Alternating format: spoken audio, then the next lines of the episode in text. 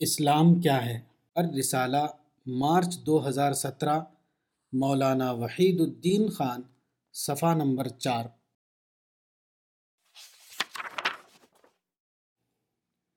اسلام کا لفظی مطلب اطاعت ہے، مگر یہ اطاعت جبری نہیں ہے، بلکہ وہ اختیاری ہے۔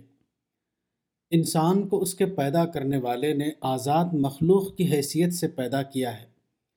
انسان کو اس دنیا میں اپنے اختیار کو استعمال کرنے کے اعتبار سے کامل آزادی حاصل ہے۔ وہ جس طرح چاہے سوچے، وہ جس طرح چاہے کرے۔ اس اعتبار سے یہ کہنا صحیح ہوگا کہ اسلام ایک خود انضباطی نظام یعنی سیلف امپوزڈ ڈسپلن کا نام ہے۔ خالق نے انسان کو پیغمبر کے ذریعے جو دین بھیجا، اس کی حیثیت رہنما گائیڈ کی ہے۔ لیکن فیصلہ پھر بھی انسان کے اپنے اختیار میں ہے۔ اس رہنما گائیڈ کا کام انسان کو صرف یہ بتانا ہے کہ صحیح کیا ہے اور غلط کیا۔ لیکن یہ رہنما گائیڈ انسان پر کسی قسم کا جبر قائم نہیں کرتا۔ انسان کی زندگی کا یہی وہ پہلو ہے جس کی بنا پر اس کو خلیفہ کہا گیا ہے۔ خلیفہ کا لغوی مطلب ہے بات کو آنے والا یعنی سکسیسر لیکن مفہوم کے اعتبار سے اس کا مطلب ہے آزاد مخلوق۔ اسی آزادی کے صحیح یا غلط استعمال پر انسان کے ابدی مستقبل کا فیصلہ ہونے والا ہے۔ انسان کو آزادی تو حاصل ہے، لیکن اس کو کسی قسم کا اقتدار حاصل نہیں۔ آزادی کے اعتبار سے اس کو بے روک ٹوک آزادی ملی ہوئی ہے، لیکن اقتدار کے اعتبار سے اس کو کسی قسم کی ذاتی طاقت حاصل نہیں۔ یہی وہ فرق ہے جس کی بنا پر تمام انسان عملاً احساس محرومی میں جیتے ہیں۔ کیونکہ انسان جو کچھ چاہتا ہے، اس کو حاصل کرنے پر وہ قادر نہیں۔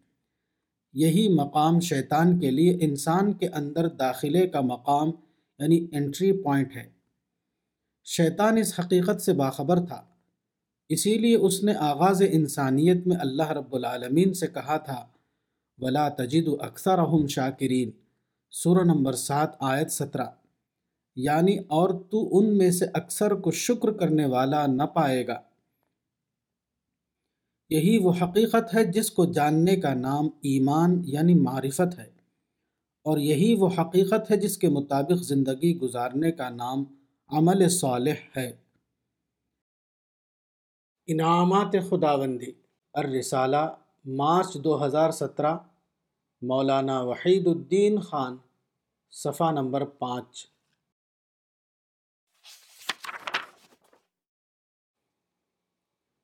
قرآن کی سورہ الحدید کی ایک آیت یہ ہے، لقد ارسلنا رسلنا بالبينات وانزلنا معهم الكتاب والميزان ليقوم الناس بالقسط وانزلنا الحديد فيه بأس شديد ومنافع للناس وَلِيَعْلَمَ اللَّهُ مَنْ يَنْصُرُهُ وَرُسُلَهُ بِالْغَيْبِ.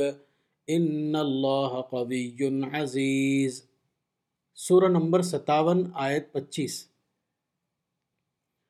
یعنی ہم نے اپنے رسولوں کو نشانیوں کے ساتھ بھیجا اور ان کے ساتھ اتارا کتاب اور ترازو تاکہ لوگ انصاف پر قائم ہوں اور ہم نے لوہا اتارا جس میں بڑی قوت ہے اور لوگوں کے لیے فائدے ہیں۔ اور تاکہ اللہ جان لے کہ کون اس کی اور اس کے رسولوں کی مدد کرتا ہے، بن دیکھے۔ بے شک اللہ طاقت والا زبردست ہے۔ آیت کے آخری حصے میں اللہ کی دو صفتوں یعنی قوی و عزیز یعنی آل اسٹرانگ، آل مائٹی کا ذکر ہے۔ اس میں یہ اشارہ پایا جاتا ہے کہ قرآن کی اس آیت میں اللہ کی کامل اور جامع نعمتوں کا بیان ہے۔ اس اعتبار سے یہ آیت بے حد اہمیت کی حامل ہے۔ قرآن کی اس آیت میں انسان کے اوپر اللہ کی دو بڑی نعمتوں کا ذکر ہے۔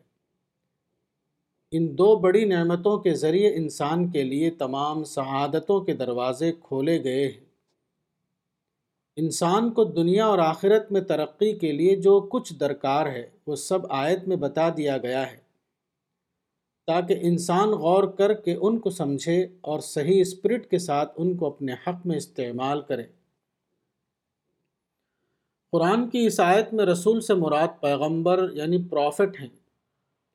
بینات سے مراد وہ معجز نشانیاں ہیں جو یہ ثابت کرنے کے لیے ہیں کہ پیغمبر حقیقی معنوں میں اللہ کا پیغمبر ہے۔ یہ معجز نشانیاں ایسی ہیں جو ہر ذی عقل انسان کو یہ ماننے پر مجبور کرتی ہیں کہ وہ شخص یقیناً اللہ کا نمائندہ ہے۔ اب اگر کوئی شخص پیغمبر کا انکار کرتا ہے تو اس کے پاس اپنے انکار کا کوئی جواز یعنی جسٹیفیکیشن موجود نہیں۔ قسط سے مراد وہی چیز ہے جس کو دوسرے مقام پر سرات مستقیم کہا گیا ہے۔ یعنی دنیا میں زندگی گزارنے کا وہ راستہ جو خالق کے نزدیک مقبول راستہ ہے۔ قسط یعنی جسٹس کے ساتھ یہاں لی یقومہ کا لفظ آیا ہے۔ یعنی اس سے مراد کسی فرد کا خود اپنی زندگی میں قسط کا پیرو بننا۔ اس کا مطلب یہ نہیں ہے کہ آدمی قسط کا جھنڈا اٹھائے اور سیاسی اقتدار حاصل کر کے قسط کو لوگوں کے اوپر نافذ یعنی امپلیمنٹ کرے۔ نحوی اعتبار سے یہ کہ قسط کا حکم یہاں لازم کے سیغے میں ہے، وہ متعدی کے سیغے میں نہیں۔ حدید کا لفظی مطلب لوہا یعنی آئرن ہے۔ تو غور کرنے سے معلوم ہوتا ہے کہ یہاں حدید کا لفظ غالباً علامتی طور پر آیا ہے۔ یعنی اس سے مراد وہ چیزیں ہیں جن کو موجودہ زمانے میں ٹیکنالوجی کہا جاتا ہے۔ ٹیکنالوجی کی تعریف یہ کی گئی ہے the branch of knowledge dealing with engineering اور اپلائیڈ سائنسز حدید ایک علامتی لفظ ہے۔ اس سے مراد وہ تمام معدنیات ہیں جن کو استعمال کر کے موجودہ زمانے کی مشینیں بنتی ہیں اور ان کو دور جدید کی سرگرمیوں میں استعمال کیا جاتا ہے۔ اول المسلمین۔ الرسالہ، مارچ دو ہزار سترہ، مولانا وحید الدین خان، صفحہ نمبر سات۔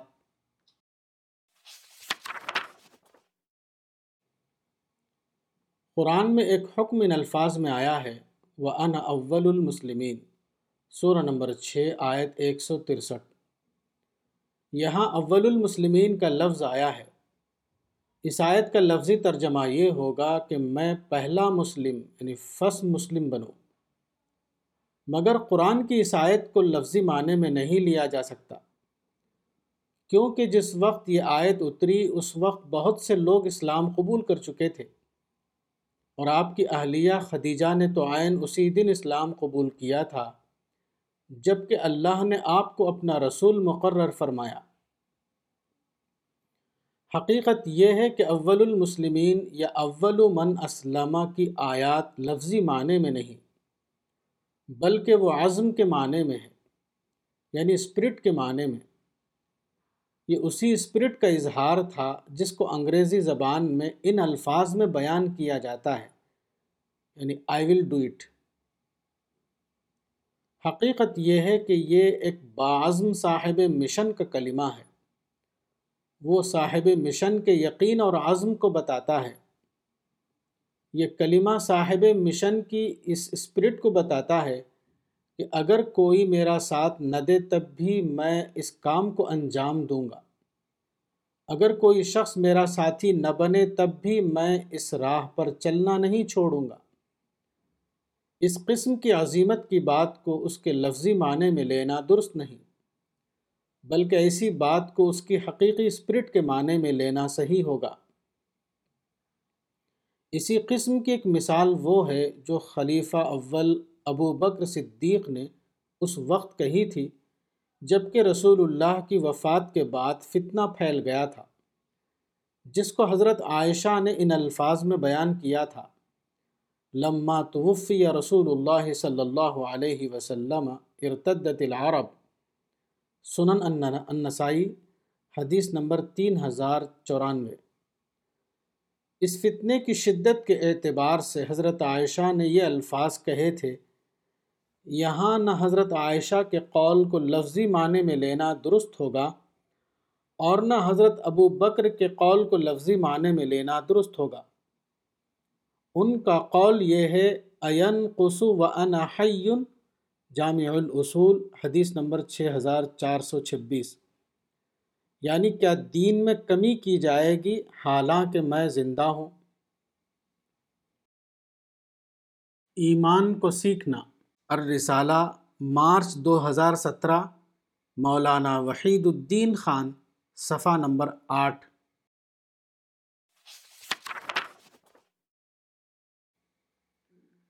ایک صحابی صحبت رسول کے بارے میں بتاتے ہوئے کہتے ہیں، عن جند بن قال كنا مع نبينا صلى الله عليه وسلم فتيانا حزاورة فتعلمنا الإيمان قبل أن نتعلم القرآن، ثم تعلمنا القرآن فنزداد به إيمانا فإنكم اليوم تعلمون القرآن قبل الإيمان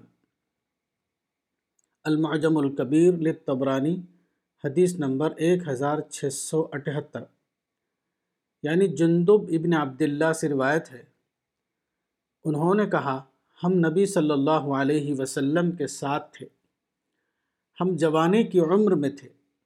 بس ہم نے قرآن کا علم حاصل کرنے سے پہلے ایمان سیکھا۔ پھر ہم نے قرآن سیکھا۔ تو اس سے ہمارے ایمان میں اضافہ ہو گیا۔ اور تم لوگ آج قرآن سیکھتے ہو ایمان سے پہلے۔ انٹرنیٹ پر ایک عرب محمد العبادی نے اس کی شرح ان الفاظ میں کی ہے۔ تعلم الایمانی قبل القرآنی یعنی تحیت القلب لتلقی تعالیم القرآن والاحتداء بانواری فہو کتحیت الارض حتی تکون صالحتا للزرع۔ ملتقى اہل تفسیر یعنی V B dot Tafsir dot net الایمان قبل القرآن یعنی ایمان سیکھنا قرآن سے پہلے کا مطلب یہ ہے، دل کو تیار یعنی پریپیئر کرنا، تاکہ وہ اخذ کر سکے قرآن کی تعلیمات کو اور اس کی روشنی سے ہدایت پا سکے۔ بس وہ ایسا ہے جیسے زمین کو تیار کرنا تاکہ وہ کھیتی کے قابل ہو جائے۔ اس روایت کا مطلب کنڈیشننگ کے اصول سے سمجھ میں آتا ہے۔ جیسا کہ حدیث میں آیا ہے، ہر پیدا ہونے والا لازمی طور پر اپنے ماحول سے متاثر ہوتا ہے۔ یہاں تک کہ وہ ماحول کا پروڈکٹ بن جاتا ہے۔ صحیح البخاری حدیث نمبر ایک ہزار تین سو پچاسی۔ ایسی حالت میں ایمان قبول کرنا اپنے ذہن کے اعتبار سے ایک ایسی چیز کو قبول کرنا ہے جو آدمی کے لیے ایک نئی چیز ہے۔ اس لیے ہمیشہ یہ اندیشہ رہتا ہے کہ آدمی نئی چیز کو متاثر ذہن یعنی کنڈیشن مائنڈ کے ساتھ دکھے اور اس کو درست طور پر سمجھ نہ سکے۔ ایسی حالت میں ہر آدمی کے لیے ضروری ہے کہ وہ ایمان سے پہلے ایک پیشگی کام کرے۔ یعنی اپنے ذہن کی ڈی کنڈیشننگ کر کے اس کو تیار ذہن یعنی پریپیئرڈ مائنڈ بنائیں، تاکہ وہ نئی چیز کو کھلے ذہن کے ساتھ دیکھے اور بے آمیز صورت میں اس کو لے سکے۔ یہ گویا تطہیر ذہن یعنی پیوریفیکیشن آف دا مائنڈ کا معاملہ ہے۔ اس تطہیر کے بغیر کوئی بھی شخص ایمان کو حقیقی طور پر نہیں سمجھ سکتا۔ اس تطہیر کے بغیر اگر وہ ایمان قبول کرتا ہے، تو وہ اس کے لیے داخل القلب ایمان، سورہ الحجرات آیت چودہ نہ ہوگا، بلکہ وہ ایمان لپ سروس کے طور پر ہوگا۔ اور لپ سروس والا ایمان شریعت میں معتبر نہیں۔ تطہیر ذہن کا یہ عمل صرف ابتدائی دور کے کچھ صحابہ کے لیے نہیں تھا، بلکہ وہ ہمیشہ کے لیے اور ہر انسان کے لیے ضروری ہے۔ کوئی بھی شخص جو بعد کے زمانے میں ایمان قبول کرتا ہے، تو اس کو سب سے پہلے اپنے داخل القلب کو متحر اور مزکہ بنانا پڑے گا۔ یعنی پوری طرح اپنی ڈی کنڈیشننگ کرنی ہوگی۔ جو شخص اس ابتدائی شرط کو پورا کرے، اسی کا ایمان سچا ایمان ہے۔ جو آدمی اس ابتدائی شرط کو پورا کیے بغیر صرف پیدائش کے طور پر مسلم بن جائے یا کلمے کے الفاظ کو زبان سے ادا کر کے اسلام قبول کر لے، اس کا ایمان اللہ کے نزدیک معتبر ایمان نہ ہوگا۔ اس کے لیے ضروری ہوگا کہ وہ یا تو پہلے مرحلے میں یا بعد کے مرحلے میں اپنا محاسبہ کر کے بھرپور طور پر اپنے ذہن کی ڈی کنڈیشننگ کرے۔ اپنے آپ کو متحر اور مزکہ بنائے، اس کے بعد ہی اس کا ایمان معتبر ہوگا۔ اس کے بعد ہی اس کا ایمان اس کے لیے ہدایت کی روشنی بنے گا۔ اس کے بعد ہی وہ اس قابل ہوگا کہ وہ اپنی روز مرہ کی زندگی میں اس آیت کا مصداق بنے۔ آیت کا ترجمہ یہ ہے یعنی کیا وہ شخص جو مردہ تھا، پھر ہم نے اس کو زندگی دی، اور ہم نے اس کو ایک روشنی دی کہ اس کے ساتھ وہ لوگوں میں چلتا ہے۔ سورہ نمبر چھ، آیت ایک سو بائیس۔ حقیقت یہ ہے کہ ایمان و اسلام کا معاملہ ایک پروسیس کا معاملہ ہے۔ پہلے آدمی شعوری طور پر اس بات کا اعتراف کرتا ہے کہ وہ اب تک بے خبری کی زندگی گزار رہا تھا۔ اندھیرے کے بعد اس پر روشنی کا دروازہ کھلا ہے۔ اس کے بعد وہ اپنا محاسبہ یعنی انٹراسپیکشن کر کے اپنی بھرپور ڈی کنڈیشننگ کرتا ہے۔ اس کے بعد وہ اپنے آپ کو آلودگی سے پاک کر کے وہ ذہن بناتا ہے، جس کو شریعت میں مزکہ شخصیت کہا جاتا ہے۔ اس کے بعد وہ وقت آتا ہے جبکہ وہ قرآن کو پڑھے اور اس کو گہرائی کے ساتھ اپنا سکے۔ مبارک لوگ، الرسالہ، مارچ دو ہزار سترہ، مولانا وحید الدین خان، صفحہ نمبر دس۔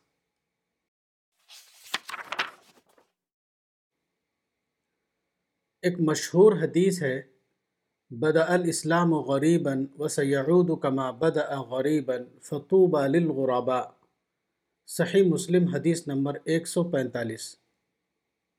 یعنی اسلام شروع ہوا تو وہ اجنبی تھا اور دوبارہ وہ اجنبی ہو جائے گا، جیسا کہ وہ شروع میں تھا۔ بس مبارک ہیں وہ لوگ جو اجنبی ہو جائیں۔ غریب کا مطلب اجنبی یعنی سٹرینجر ہے۔ اجنبیت کا لفظ ایک تقابلی لفظ ہے یعنی کسی کے مقابلے میں اجنبی ہو جانا۔ ساتویں صدی عیسوی کے رب اول میں پیغمبر اسلام قدیم عرب میں آئے۔ اس وقت وہاں بنو اسماعیل آباد تھے۔ ابتدان وہ لوگ دین ابراہیم پر قائم تھے۔ مگر ان کی بعد کی نسلوں پر زوال آیا۔ وہ لوگ اب بھی دین ابراہیم کا نام لیتے تھے۔ لیکن وہ عملاً اصل ابراہیمی دین پر نہ تھے۔ بعد کے زمانے میں حقیقی ابراہیمی دین ان کے درمیان اجنبی ہو چکا تھا۔ وہ دین ابراہیم کے ایک خود ساختہ ورژن کو ابراہیم کا دین سمجھنے لگے تھے۔ اس اجنبیت کی بنا پر وہ پیغمبر اسلام کے مخالف بن گئے۔ حالانکہ پیغمبر اسلام ابراہیم علیہ السلام کے اسی دین کو زندہ کر رہے تھے۔ جس کو رسول اللہ کے معاصر عرب اپنے قومی فخر کے طور پر لیے ہوئے تھے۔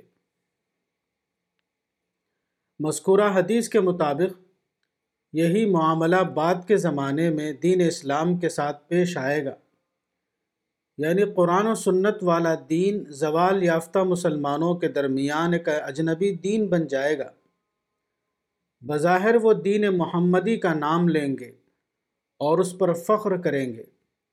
لیکن حقیقی اعتبار سے وہ دین محمدی سے اتنا دور ہو چکے ہوں گے کہ اصل دین محمدی ان کے لیے ایک اجنبی دین کی حیثیت اختیار کر لے گا۔ دین ابراہیمی اور دین محمدی دونوں اپنی اصل کے اعتبار سے خالص توحید کے مذاہب تھے۔ لیکن بعد کے زمانے میں دونوں کے ماننے والوں پر زوال آئے گا۔ دونوں کے ماننے والے بظاہر دین ابراہیمی اور دین محمدی کا نام لیں گے۔ لیکن عملاً وہ اتنا زیادہ بگڑ چکے ہوں گے کہ ان کے درمیان اصل دین ابراہیمی اور اصل دین محمدی دونوں اجنبی دین کی مانند بن جائیں گے۔ مبارک اجنبی سے مراد کون لوگ ہیں؟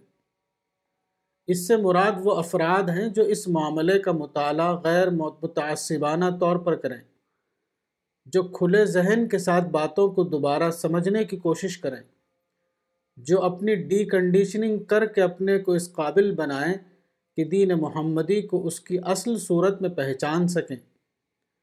اس کے بعد وہ بگاڑ کے زمانے میں اصل دین کو دوبارہ دریافت یعنی ری ڈسکور کریں۔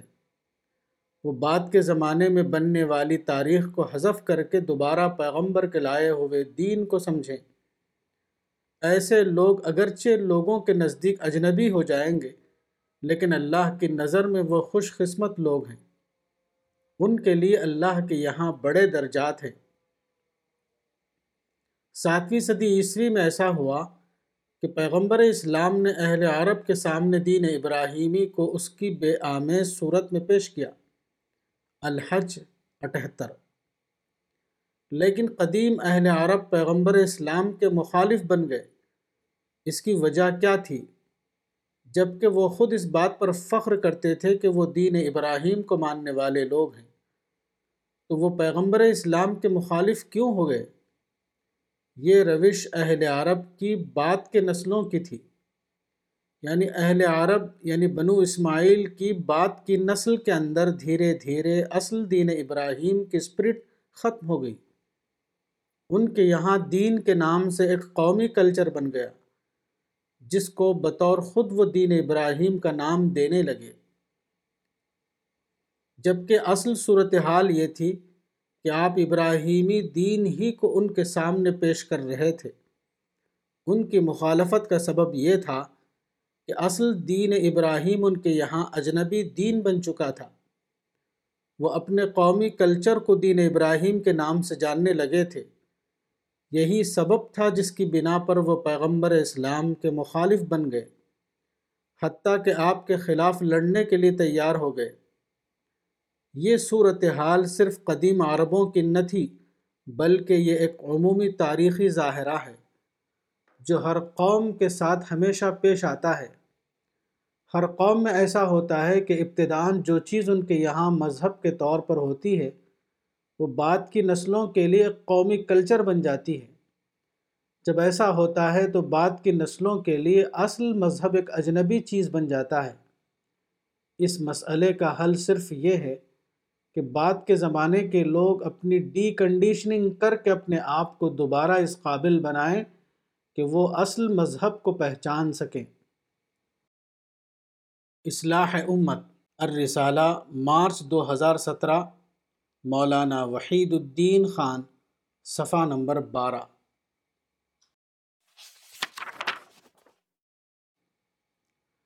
امت مسلمہ کی اصلاح ایک مستقل موضوع ہے، جس پر لوگوں نے بہت کچھ لکھا ہے اور بہت کچھ بولا ہے۔ یہ ایک ایسا موضوع ہے جس پر مسلسل بحث جاری رہتی ہے۔ تاہم، اس موضوع پر ایک متعلق روایت ہے جو اس سلسلے میں ایک رہنما روایت کی حیثیت رکھتی ہے۔ یہ روایت وہب ابن کیسان کی ہے، جو اعلیٰ درجے کے فقیح مانے جاتے ہیں۔ وہ مدینہ میں پیدا ہوئے۔ یہیں انہوں نے تعلیم پائی اور کئی صحابہ سے ملاقات کی۔ مثلا ابن عباس، ابو سعید الخدری، جابر ابن عبداللہ، ابن الزبیر اور عامر ابن ابی سلمہ وغیرہ۔ وہ امام مالک وفات ایک سو اناسی ہجری طب تابعی وغیرہ کے استاد تھے۔ ان کی وفات ایک سو ستائیس ہجری میں مدینہ میں ہوئی۔ امام مالک اپنے استاد وحب ابن کیسان کے بارے میں کہتے ہیں، کان وحب ابن کیسان یقعد الینا ثم لا يقوم ابدا حتى يقول لنا انه لا يصلح آخر هذه الامة الا ما اصلح اولها قلت له يريد ماذا؟ قال يريد التقى مسند المعطل الجوہری، حدیث نمبر سات سو تراسی۔ یعنی وحب ابن کیسان تابعی ہمارے درمیان بیٹھتے، پھر وہ اٹھنے سے پہلے ہمیشہ یہ کہتے، بے شک اس امت کے آخر کی اصلاح اسی طریقے سے ہوگی جس طریقے سے اس امت کے پہلے کی اصلاح ہوئی۔ راوی نے پوچھا کہ اس سے وہ کیا مراد لیتے تھے؟ امام مالک نے کہا، اس سے ان کی مراد تقوی ہوتی تھی۔ بعد کے زمانے سے مراد زوال کا زمانہ ہے۔ امت کا بعد کا زمانہ خلا کا زمانہ نہیں ہوگا، بلکہ وہ بھرپور سرگرمیوں کا زمانہ ہوگا۔ بعد کے زمانے میں لوگوں کے پاس اپنے ماضی کی بنیاد پر ایک تاریخ ہوگی، ایک کلچر ہوگا، دین کا ایک تصور ہوگا، وغیرہ۔ اس کے باوجود وہ اصل دین سے دور جا چکے ہوں گے۔ ان کی اصلاح کی صورت صرف یہ ہوگی کہ ان کو پیچھے کی طرف لوٹایا جائے، ان کو دوبارہ اس دین پر قائم کیا جائے جو دور اول میں رسول اور اصحاب رسول کے درمیان پایا جاتا تھا۔ دوسرے الفاظ میں یہ کہ پیغمبر کے بعد امت کے درمیان ایک تاریخ بننا شروع ہوگی۔ دھیرے دھیرے وہ وقت آ جائے گا جبکہ لوگ اسلام کا نام لیں گے، لیکن عملاً وہ بعد کے زمانے میں بننے والی تاریخ پر کھڑے ہوں گے۔ اب ان کا ماڈل بعد کو بننے والی تاریخ کا ماڈل ہوگا، نہ کہ رسول اور اصحاب رسول کا ماڈل۔ ایسی حالت میں ضروری ہوگا کہ لوگ اسلام اور مسلم تاریخ کے درمیان فرق کو دریافت کریں۔ وہ بعد میں بننے والی تاریخ کو حذف کر کے اصل اسلام کو جانیں اور اس پر دوبارہ قائم ہو جائیں۔ گویا کہ ان کے لیے اسلام دریافت ثانی یعنی ری ڈسکوری کا موضوع بن چکا ہوگا۔ اس دریافت ثانی کے بغیر اصل دین ان کے لیے اجنبی بن چکا ہوگا۔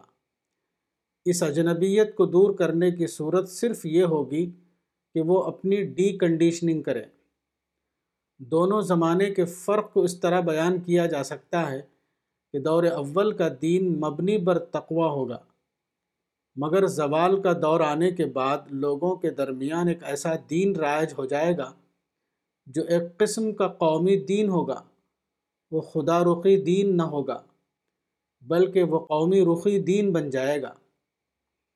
یہاں یہ سوال ہے کہ تقوی کیا چیز ہے، جس کے مفقود ہونے کی وجہ سے بعد کے زمانے کے لوگوں کے لیے حقیقی دین اجنبی دین بن جائے گا۔ اس روایت کے مطابق، ابتدائی دور کے اہل ایمان تقوی کا طریقہ اختیار کر کے اصلاح یافتہ بنے تھے۔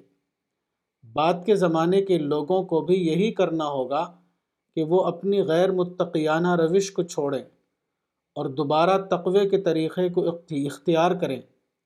تقوی سے مراد یہ ہے کہ آدمی ایک ایسی روش کو اختیار کرے جو اللہ کے مواخذے کے تصور پر مبنی ہو، جو اللہ کے سامنے جواب دہی کے احساس پر قائم ہو۔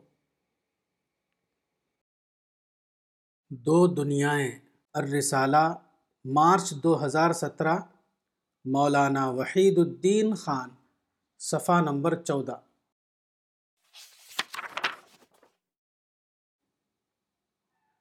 خالق نے دو دنیایں بنائی، ایک انسانی دنیا اور دوسرے مادی دنیا، جس کو علمی زبان میں نیچر کہا جاتا ہے۔ کائنات کا مطالعہ کرنے والا ان دونوں دنیاؤں کے درمیان ایک عجیب فرق پاتا ہے۔ انسانی دنیا اسفل سافلین، سورہ التین آیت پانچ کی دنیا ہے۔ اس کے مقابلے میں مادی دنیا کے بارے میں خالق کا یہ اعلان ہے کہ لا ترا من فطور، سورہ الملک آیت تین۔ دونوں دنیایں اس طرح ایک دوسرے سے مختلف یعنی ڈفرینٹ کیوں ہیں؟ اس کا جواب قرآن میں تلاش کیا جائے تو یہ معلوم ہوگا کہ مادی دنیا مسخر دنیا۔ سورہ الجاسیہ آیت تیرہ ہے۔ یعنی خدمت گار دنیا۔ اس کے برعکس انسانی دنیا ایک آزاد دنیا ہے۔ دوسرے لفظوں میں یہ ہے، بقیہ دنیا اگر خدمت گار دنیا ہے تو انسان اس دنیا کا ماسٹر ہے۔ انسان کو سرداری کا یہ مقام موجودہ دنیا میں بظاہر عمومی طور پر ملا ہوا مقام دکھائی دیتا ہے۔ لیکن آخری حقیقت کے اعتبار سے یہ مقام انتخابی بنیاد یعنی سلیکٹو بیسس پر ملنے والا ہے۔ انسان کے بارے میں یہ حقیقت قرآن کی اس آیت سے معلوم ہوتی ہے الذي خلق الموت والحياة ليبلوكم أيكم أحسن عملا. سورہ نمبر سڑسٹھ، آیت دو۔ یعنی جس نے موت اور زندگی کو پیدا کیا تاکہ وہ تم کو جانچے کہ تم میں سے کون اچھا کام کرتا ہے۔ اس کا مطلب یہ ہے کہ انسان کو ایک ایسی دنیا میں رکھا گیا ہے جہاں ہر قسم کے تجربات پیش آئیں۔ اس کو مسلسل طور پر چیلنج کے درمیان زندگی گزارنا پڑے۔ اس کے لیے مختلف انتخابات یعنی آپشنز ہوں اور اس کو اپنی عقل کو استعمال کر کے یہ جاننا پڑے کہ اس کو کون سا انتخاب لینا ہے اور کون سا انتخاب چھوڑ دینا ہے۔ اس طرح مختلف حالات سے گزرتے ہوئے وہ انسان بنتا ہے جس کو قرآن میں احسن العمل سورہ الملک آیت دو کہا گیا ہے۔ یہی احسن العمل یعنی بیسٹ ان کنڈکٹ والے افراد ہیں، جن کو منتخب کر کے ابدی جنت میں بسایا جائے گا۔ وہ وہاں خالق کے قرب میں ابدی طور پر اعلیٰ زندگی گزاریں گے۔ دونوں دنیاؤں کے درمیان جو فرق ہے، وہ ایک بامانہ حکمت پر مبنی ہے۔ موجودہ دنیا ایک امتحانی دنیا یعنی ٹیسٹنگ گراؤنڈ ہے۔ اس لیے ضروری تھا کہ وہ غیر معیاری دنیا یعنی ام پرفیکٹ ورلڈ ہو۔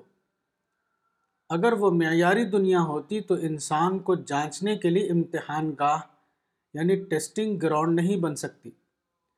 موجودہ دنیا کے غیر معیاری ہونے کی وجہ سے انسان کو یہاں بار بار مسائل یعنی پرابلمس کا سامنا کرنا پڑتا ہے۔ یہی وہ مسائل ہیں جو انسان کے لیے یہ موقع فراہم کرتے ہیں کہ وہ اپنے عمل سے یہ ثابت کرے کہ دو انتخابات میں سے کس انتخاب کو وہ لیتا ہے اور کس انتخاب کو چھوڑ دیتا ہے۔ اگر دونوں دنیائیں یکساں طور پر معیاری ہوتی، تو یہاں وہ عمل یعنی پروسیس جاری نہیں ہو سکتا تھا، جہاں انسان کو مختلف قسم کے چیلنج پیش آئیں۔ یہ دراصل دونوں دنیاؤں کا فرق ہے جس کی وجہ سے بار بار یہاں چیلنج کی صورتحال پیش آتی ہے۔ چیلنج کی صورتحال کا نتیجہ یہ ہے کہ اس کی وجہ سے انسان کا ذہن بار بار ٹریگر ہوتا رہتا ہے۔ انسان کے ذہن میں بار بار برین اسٹارمنگ ہوتی ہے۔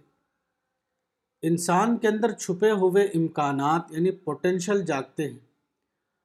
اس کی وجہ سے انسان کا ذہن کبھی جمود یعنی اسٹیگنیشن کا شکار نہیں ہونے پاتا۔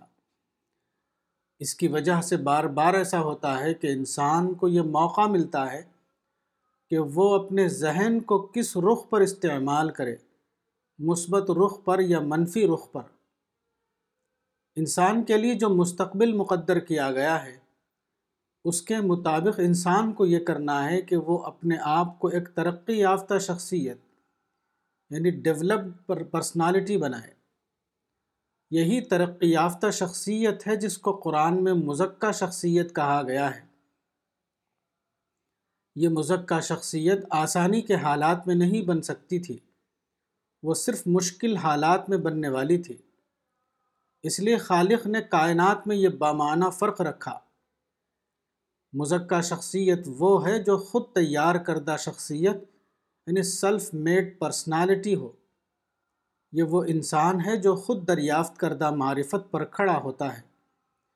یہ وہ انسان ہے جو اپنے عمل سے یہ ثابت کرتا ہے کہ وہ ماسٹر آف سچویشن تھا، نہ کہ سبجیکٹ آف سچویشن موجودہ دنیا آخرت کی دنیا کی نرسری ہے۔ نرسری وہ ابتدائی مقام ہے جہاں چھوٹے پودوں کو اگایا جاتا ہے۔ تاکہ بات کو ان کو بڑے باغ میں نصب کیا جائے۔ Nursery a place where young plants and trees are grown for planting Elsevier موجودہ دنیا کو اس طرح بنایا گیا ہے کہ وہ انسان کے لیے ابتدائی نرسری کا مقام بن سکے۔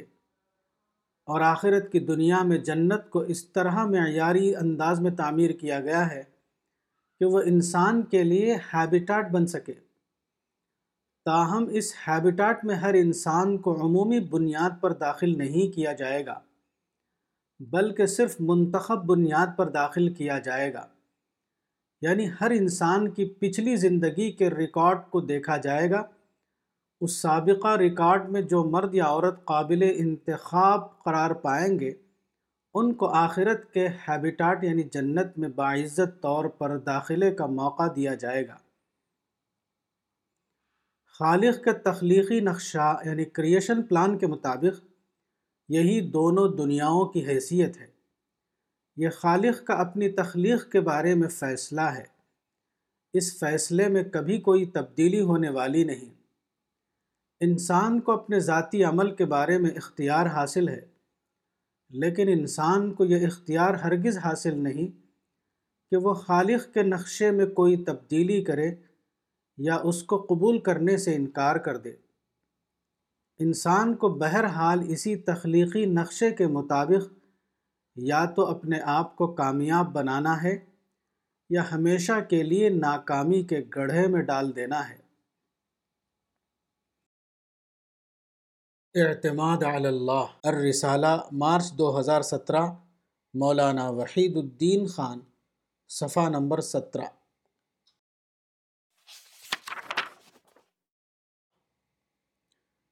خود اعتمادی یا الثقت بالنفس یعنی سیلف کانفیڈنس کی اصطلاح قرآن یا حدیث میں استعمال نہیں ہوئی ہے۔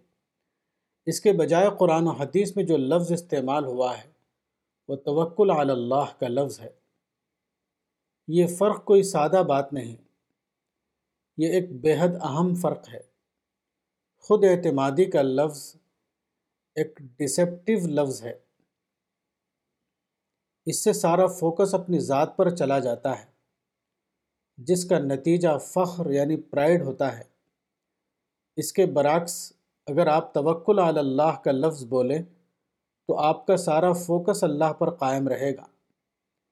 اور اس کے نتیجے میں آپ کے اندر توازو یعنی ماڈسٹی پیدا ہوگی۔ غور کرنے سے سمجھ میں آتا ہے کہ خود اعتمادی کا کام اصلاً صرف ایک ہے۔ وہ یہ کہ خود اعتمادی آپ کو پہلے قدم یعنی فرسٹ اسٹپ کی ہمت دیتا ہے۔ اس کے بعد سارا کام قوانین فطرت کے تحت انجام پاتا ہے، جو کہ خالق نے اس دنیا میں قائم کیا ہے۔ یہ کہنا صحیح ہوگا کہ کسی معاملے میں خود اعتمادی کا حصہ ایک فیصد ہے اور قوانین فطرت کا حصہ ننانوے فیصد۔ خود اعتمادی بظاہر ایک اچھی صفت ہے، لیکن اجتماعی زندگی میں وہ اکثر مسئلہ پیدا کرنے کا سبب بن جاتی ہے۔ جس آدمی کے اندر خود اعتمادی ہو، وہ اکثر شعوری یا غیر شعوری طور پر یہ سمجھ لیتا ہے کہ کام جو ہوا ہے وہ صرف اس کی وجہ سے ہوا ہے۔ اس بنا پر وہ چاہنے لگتا ہے کہ کام کا سارا کریڈٹ صرف اس کو ملے۔ اس کا نتیجہ یہ ہوتا ہے کہ وہ اجتماعیت کا ایک پرابلم ممبر بن جاتا ہے۔ وہ جب دیکھتا ہے کہ اس کو سارا کریڈٹ نہیں مل رہا ہے تو وہ منفی سوچ میں مبتلا ہو جاتا ہے۔ وہ اس قابل نہیں رہتا کہ اجتماعی زندگی میں جو رول اس کو ادا کرنا تھا، اس رول کو وہ بخوبی طور پر ادا کر سکے۔ اس کے برعکس، توکل علی اللہ یا اعتماد علی اللہ کی نفسیات سے انسان کے اندر ہر قسم کے مثبت اوصاف یعنی پازیٹیو کوالٹیز پیدا ہوتی ہیں۔ وہ اجتماعی زندگی کا ایک صحت مند ممبر بن جاتا ہے۔ وہ اس قابل ہو جاتا ہے کہ وہ اجتماعی زندگی میں اپنے مطلوب رول کو بخوبی طور پر ادا کر سکے۔ ختم نبوت الرسالہ مارچ دو ہزار سترہ، مولانا وحید الدین خان، صفحہ نمبر اٹھارہ۔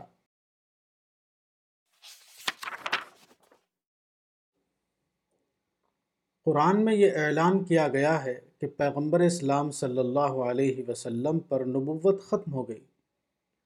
اس کا مطلب صرف یہ نہیں ہے کہ آپ کے بعد اب کوئی نبی نہیں آئے گا۔ وسیع تر معنوں میں اس کا مطلب یہ ہے کہ آپ کے بعد انسانی تاریخ ایک نئے دور میں داخل ہو گئی ہے۔ اب کسی انسان کو دعویٰ یعنی کلیم کی زبان میں بولنے کا حق نہیں ہوگا۔ اب اگر کوئی شخص دین حق کی خدمت کرنا چاہتا ہے تو اس کو صرف یہ کرنا ہوگا کہ وہ مخلصانہ طور پر جس چیز کو اپنی دینی ذمہ داری سمجھے، اس کے لیے وہ اللہ کی مدد کا طالب بنے اور دعا کرتے ہوئے اس پر عمل شروع کر دے۔ اسی کے ساتھ یہ ضروری ہوگا کہ وہ ہر لمحہ اپنی اصلاح کے لیے تیار رہے۔ جب بھی اس پر واضح ہو کہ فہم دین میں اس سے کوئی غلطی ہوئی ہے، تو وہ فوراً رجوع کر لے۔ اور جو دین صحیح اس پر واضح ہوا ہے، دوبارہ اس پر قائم ہو جائے۔ ختم نبوت کا مطلب دعویٰ کی زبان کا ختم ہونا ہے۔ اب کوئی شخص مدعیانہ زبان بول کر اپنے عمل کا آغاز نہیں کر سکتا۔ اشتہاد کا دروازہ اب بھی کھلا ہوا ہے، لیکن مدعیانہ کلام کا دروازہ اب ہمیشہ کے لیے بند ہو چکا ہے۔ مثلا اگر کوئی شخص یہ اعلان کرے کہ میں مہدی موعود ہوں یا میں امام زمانہ ہوں، تو اس قسم کا دعویٰ اپنے آپ ہی قابل رد قرار پائے گا۔ Prima facie it stands rejected اگر کسی شخص کو یہ توفیق ملے کہ وہ دین صحیح کو دریافت کرے اور اخلاص کے ساتھ وہ اس پر قائم ہو جائے، تب بھی اس کو یہ حق نہیں کہ وہ دعویٰ کی زبان بولے۔ اعتبار حقیقت اگر وہ ایک ہدایت یاب شخص ہے، تو اس کا اعلان صرف آخرت کی عدالت میں کیا جائے گا۔ بطور خود کوئی شخص یہ حق نہیں رکھتا کہ وہ اپنے آپ کو نبی کی مانند ہدایت یاب سمجھے۔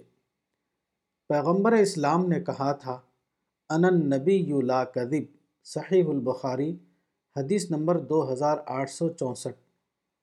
لیکن کسی غیر پیغمبر کو اس طرح کی مدعیانہ زبان میں کلام کرنے کا حق نہیں۔ اب آدمی صرف عمل کا حق رکھتا ہے، دعویٰ کی زبان میں بولنے کا حق کسی کو نہیں۔ Train of thought Al-Risala, March دو ہزار سترہ، مولانا وحید الدین خان، صفحہ نمبر انیس۔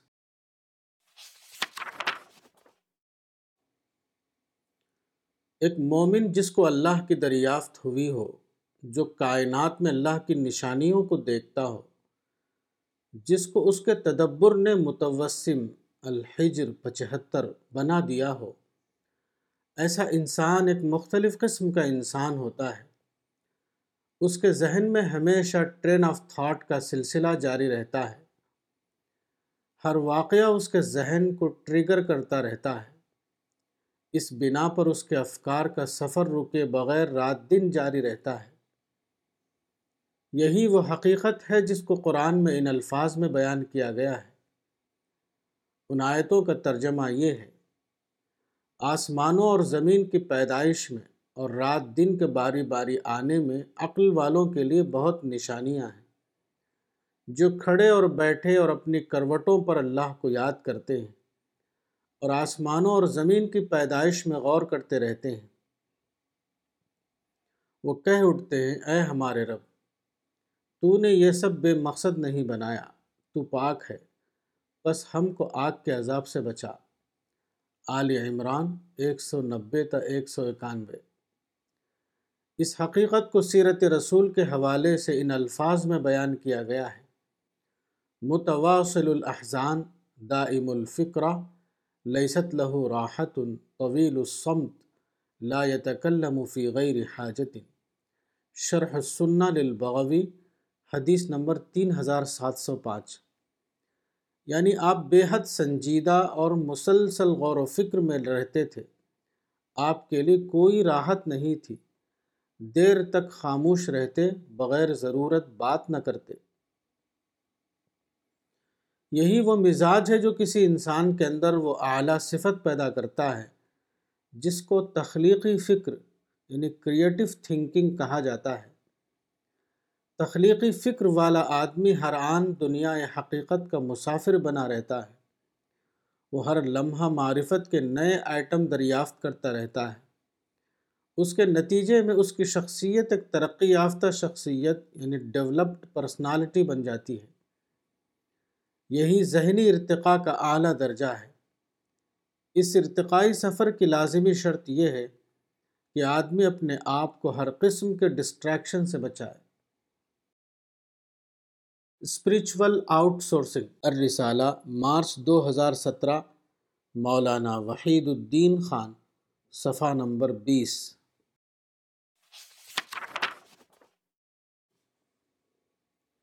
آؤٹ سورسنگ ایک جدید تصور ہے۔ اس کا مطلب یہ ہے کہ ایک کمپنی دوسرے کمپنی کے وسائل کو اپنے حق میں استعمال کرے۔ Outsourcing means going out to find the source of what you need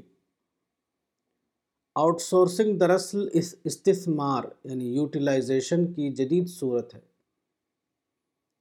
اس لفظ کا باقاعدہ استعمال انیس سو انوے میں مغرب میں صنعت و تجارت کے میدان میں شروع ہوا۔ قدیم زمانے میں استثمار کی ایک ہی صورت تھی اور وہ تھی فوجی استثمار یا سیاسی استثمار۔ یعنی پہلے طاقت کے زور پر دوسروں کے اوپر قبضہ کرنا اور پھر دوسروں کے وسائل کو اپنے حق میں استعمال کرنا۔ لیکن موجودہ زمانے میں جدید وسائل کی دریافت نے آؤٹ سورسنگ کے تصور کو بدل دیا ہے۔ اب تنظیم یعنی آرگنائزیشن نے یہ ممکن بنا دیا ہے کہ فوجی یا سیاسی طاقت کا استعمال کیے بغیر پرامن منصوبہ بندی کے ذریعے آؤٹ سورسنگ کا فائدہ بڑے پیمانے پر حاصل کیا جائے۔ موجودہ زمانے میں بڑی بڑی کمپنیاں اس طریقے کو وسیع پیمانے پر استعمال کر رہی ہیں۔ لیکن ان کی آؤٹ سورسنگ مادی انٹرسٹ کے لیے ہوتی ہے۔ اس کے علاوہ آؤٹ سورسنگ کا ایک اور میدان ہے اور وہ ہے اسپریچول آؤٹ سورسنگ۔ یعنی دوسروں کے قائم کردہ وسائل کو اپنے روحانی اور ذہنی ارتقاء کے لیے استعمال کرنا۔ مثلا آپ ہوائی جہاز کو فضا میں اڑتا ہوا دیکھتے ہیں، تو آپ کو یہ آیت یاد آ جاتی ہے۔ وَسَخَّرَ لَكُم مَّا فِي السَّمَاوَاتِ وَمَا فِي الْأَرْضِ جَمِيعًا مِّن۔ سورہ نمبر پینتالیس، آیت تیرہ۔ یعنی اور اس نے آسمانوں اور زمین کی تمام چیزوں کو تمہارے لیے مسخر کر دیا۔ سب کو اپنی طرف سے۔ آپ اس واقعے کو خالق کی طرف منسوب کر دیتے ہیں اور پھر ہوائی جہاز کے ذریعے آپ تسخیر کی ایک مثال دریافت کرتے ہیں۔ آپ کہتے ہیں کہ رب العالمین کی قدرت کیسی عجیب ہے۔ اس نے مادہ یعنی میٹر کو حکم دیا کہ وہ انسان کے حکم سے پرواز کرے۔ تو مادہ انسان کو لے کر فضا میں اڑ کر انسان کو تیز رفتاری کے ساتھ ایک مقام سے دوسرے مقام تک پہنچا رہا ہے، وغیرہ۔ تجارتی آؤٹ سورسنگ کے لیے ضروری ہے کہ آپ کے پاس بہت سے ضروری وسائل موجود ہوں۔ ضروری مادی وسائل کے بغیر آپ کسی کے انفراسٹرکچر سے آؤٹ سورسنگ نہیں کر سکتے۔ مگر اسپریچول آؤٹ سورسنگ کے لیے کسی قسم کی کوئی شرط ضروری نہیں۔ اس کے لیے صرف ایک ہی چیز کی ضرورت ہے، اور وہ ہے آپ کے اندر ارتقاء یافتہ ذہن یعنی ڈیولپڈ مائنڈ کا موجود ہونا۔ اگر آپ کے اندر ارتقاء یافتہ ذہن موجود ہو، تو آپ کسی قسم کے ظاہری اسباب کے بغیر ہر واقعے سے اسپریچول آؤٹ سورسنگ کر سکتے ہیں۔ مادی آؤٹ سورسنگ کی ایک حد ہوتی ہے۔ لیکن اسپریچول آؤٹ سورسنگ کی کوئی حد نہیں۔ اسپریچول آؤٹ سورسنگ کا میدان پوری کائنات ہے۔ اسپریچول آؤٹ سورسنگ اپنی نوعیت کے اعتبار سے یونیورسل آؤٹ سورسنگ کے ہم معنی ہے۔ کہا جاتا ہے کہ موجودہ زمانہ کمیونیکیشن کا زمانہ ہے۔ اس کا مطلب کیا ہے؟ موجودہ زمانے کا کمیونیکیشن دوسرے الفاظ میں آؤٹ سورسنگ کے لیے عالمی وسائل کے استعمال کو ممکن بناتا ہے۔ ابتدائی طور پر انسان اپنے سوچنے کی طاقت کو استعمال کر کے اسپریچول آؤٹ سورسنگ کا عمل شروع کرتا ہے۔ پھر وہ اپنے آس پاس کے وسائل کو اسپریچول آؤٹ سورسنگ کے لیے استعمال کرتا ہے۔ حتیٰ کہ اس کا ذہنی ارتقاء یعنی انٹلیکچول ڈیولپمنٹ اس کو اس مقام تک پہنچاتا ہے کہ وہ ساری کائنات کو اپنے لیے اسپریچول آؤٹ سورسنگ کا ذریعہ بنا لے۔ اسپریچول آؤٹ سورسنگ کی کوئی حد نہیں، جہاز کی پرواز کی ایک حد ہو سکتی ہے، لیکن انسان کی ذہنی پرواز کی کوئی حد نہیں۔ اسپریچول آؤٹ سورسنگ میں وہ چیز بھی پوری طرح شامل ہے۔ جس کو دعوتی آؤٹ سورسنگ کہا جا سکتا ہے۔ موجودہ زمانے میں آؤٹ سورسنگ کے طریقے نے اس کو ممکن بنا دیا ہے کہ دعوت کا کام کسی سیاسی طاقت کے بغیر عالمی سطح پر انجام دیا جائے۔ مصیبت کیوں؟ الرسالہ، مارچ دو ہزار سترہ، مولانا وحید الدین خان، صفحہ نمبر بائیس۔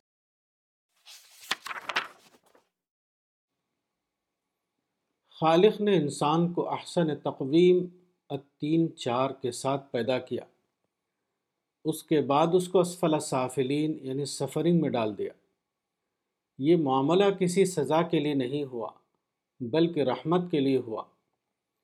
اس لیے کہ انسان کو بے پناہ امکانات یعنی پوٹینشل کے ساتھ پیدا کیا گیا ہے۔ خالق چاہتا ہے کہ اس کے یہ امکانات واقعہ بنے اور آزاد انسان کے لیے اپنے امکانات کو واقعہ بنانے کا یہی واحد کورس ہے۔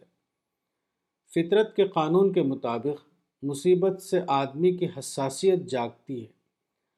حساسیت سے سوچ پیدا ہوتی ہے اور پھر سوچ نئی دریافت تک پہنچتی ہے۔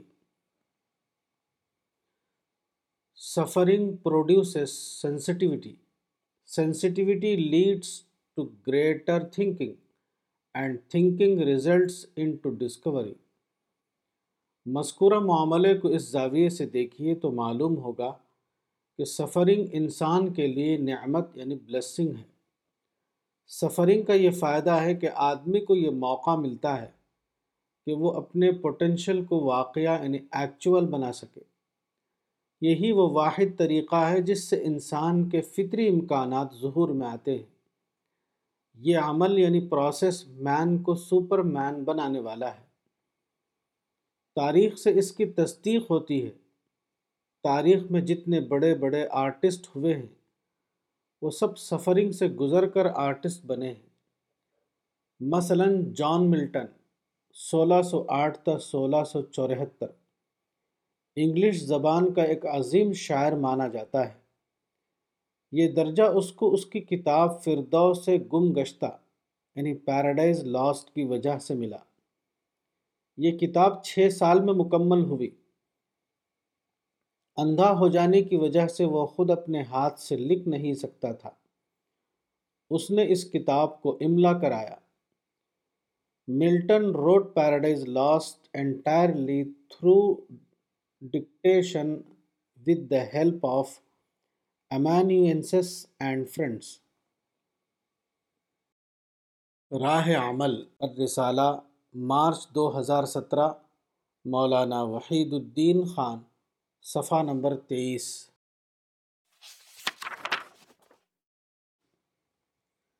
اسلام میں زندگی کا جو تصور دیا گیا ہے، وہ یہ ہے کہ اس دنیا کے بنانے والے نے اس دنیا کو اس طرح بنایا ہے کہ یہاں ہمیشہ عسر کے ساتھ یسر موجود رہتا ہے۔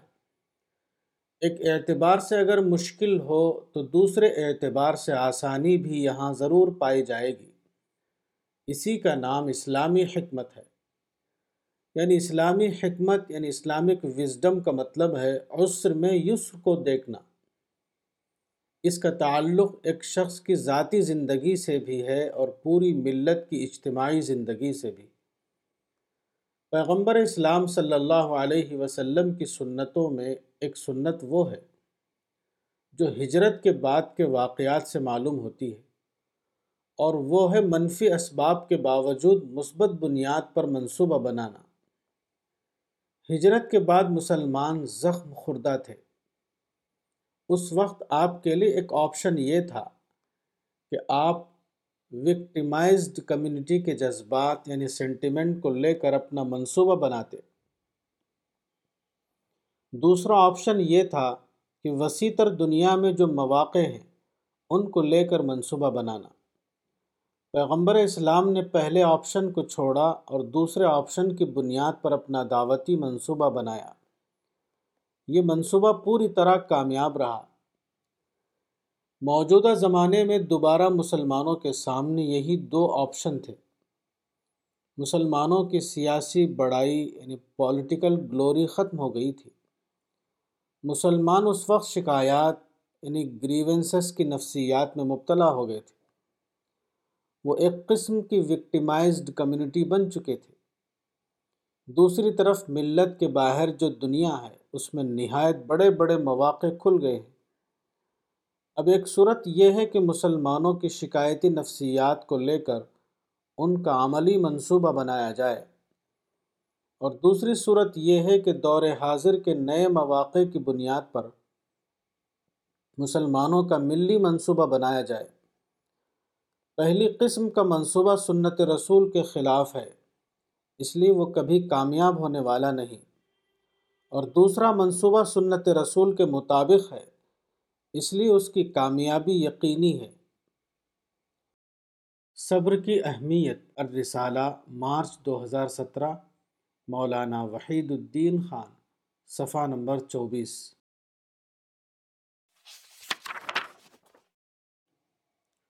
قرآن کی ایک آیت ان الفاظ میں آئی ہے۔ وَكَأَيِّم مِّن نَّبِيٍّ قَاتَلَ مَعَهُ رِبِّيُّونَ كَثِيرٌ۔ فَمَا وَهَنُوا لِمَا أَصَابَهُمْ فِي سَبِيلِ اللَّهِ وَمَا ضَعُفُوا وَمَا اسْتَكَانُوا وَاللَّهُ يُحِبُّ الصَّابِرِينَ۔ سورہ نمبر تین، آیت 146 یعنی اور کتنے نبی ہیں جن کے ساتھ ہو کر بہت سے خدا پرستوں نے جنگ کی۔ اللہ کی راہ میں جو مصیبتیں ان پر پڑیں ان سے نہ وہ پست ہمت ہوئے، نہ انہوں نے کمزوری دکھائی اور نہ وہ دبے۔ اور اللہ صبر کرنے والوں کو دوست رکھتا ہے۔ قرآن کی اس آیت میں سبیل اللہ کے حوالے سے جو بات کہی گئی ہے، اس کا تعلق مخصوص طور پر حالت قتال سے نہیں ہے، بلکہ یہ حکم عام ہے۔ یعنی دینی زندگی اختیار کرنے کے بعد دنیا میں جو مصائب و شدائد پیدا ہوتے ہیں، اس پر انہوں نے استقامت کا طریقہ اختیار کیا۔ صبر کا لفظی مطلب برداشت کرنا ہے۔ دانشمند انسان کے لیے یہ برداشت برائے برداشت نہیں ہوتی، بلکہ وہ ایک اسٹریٹجی ہوتی ہے۔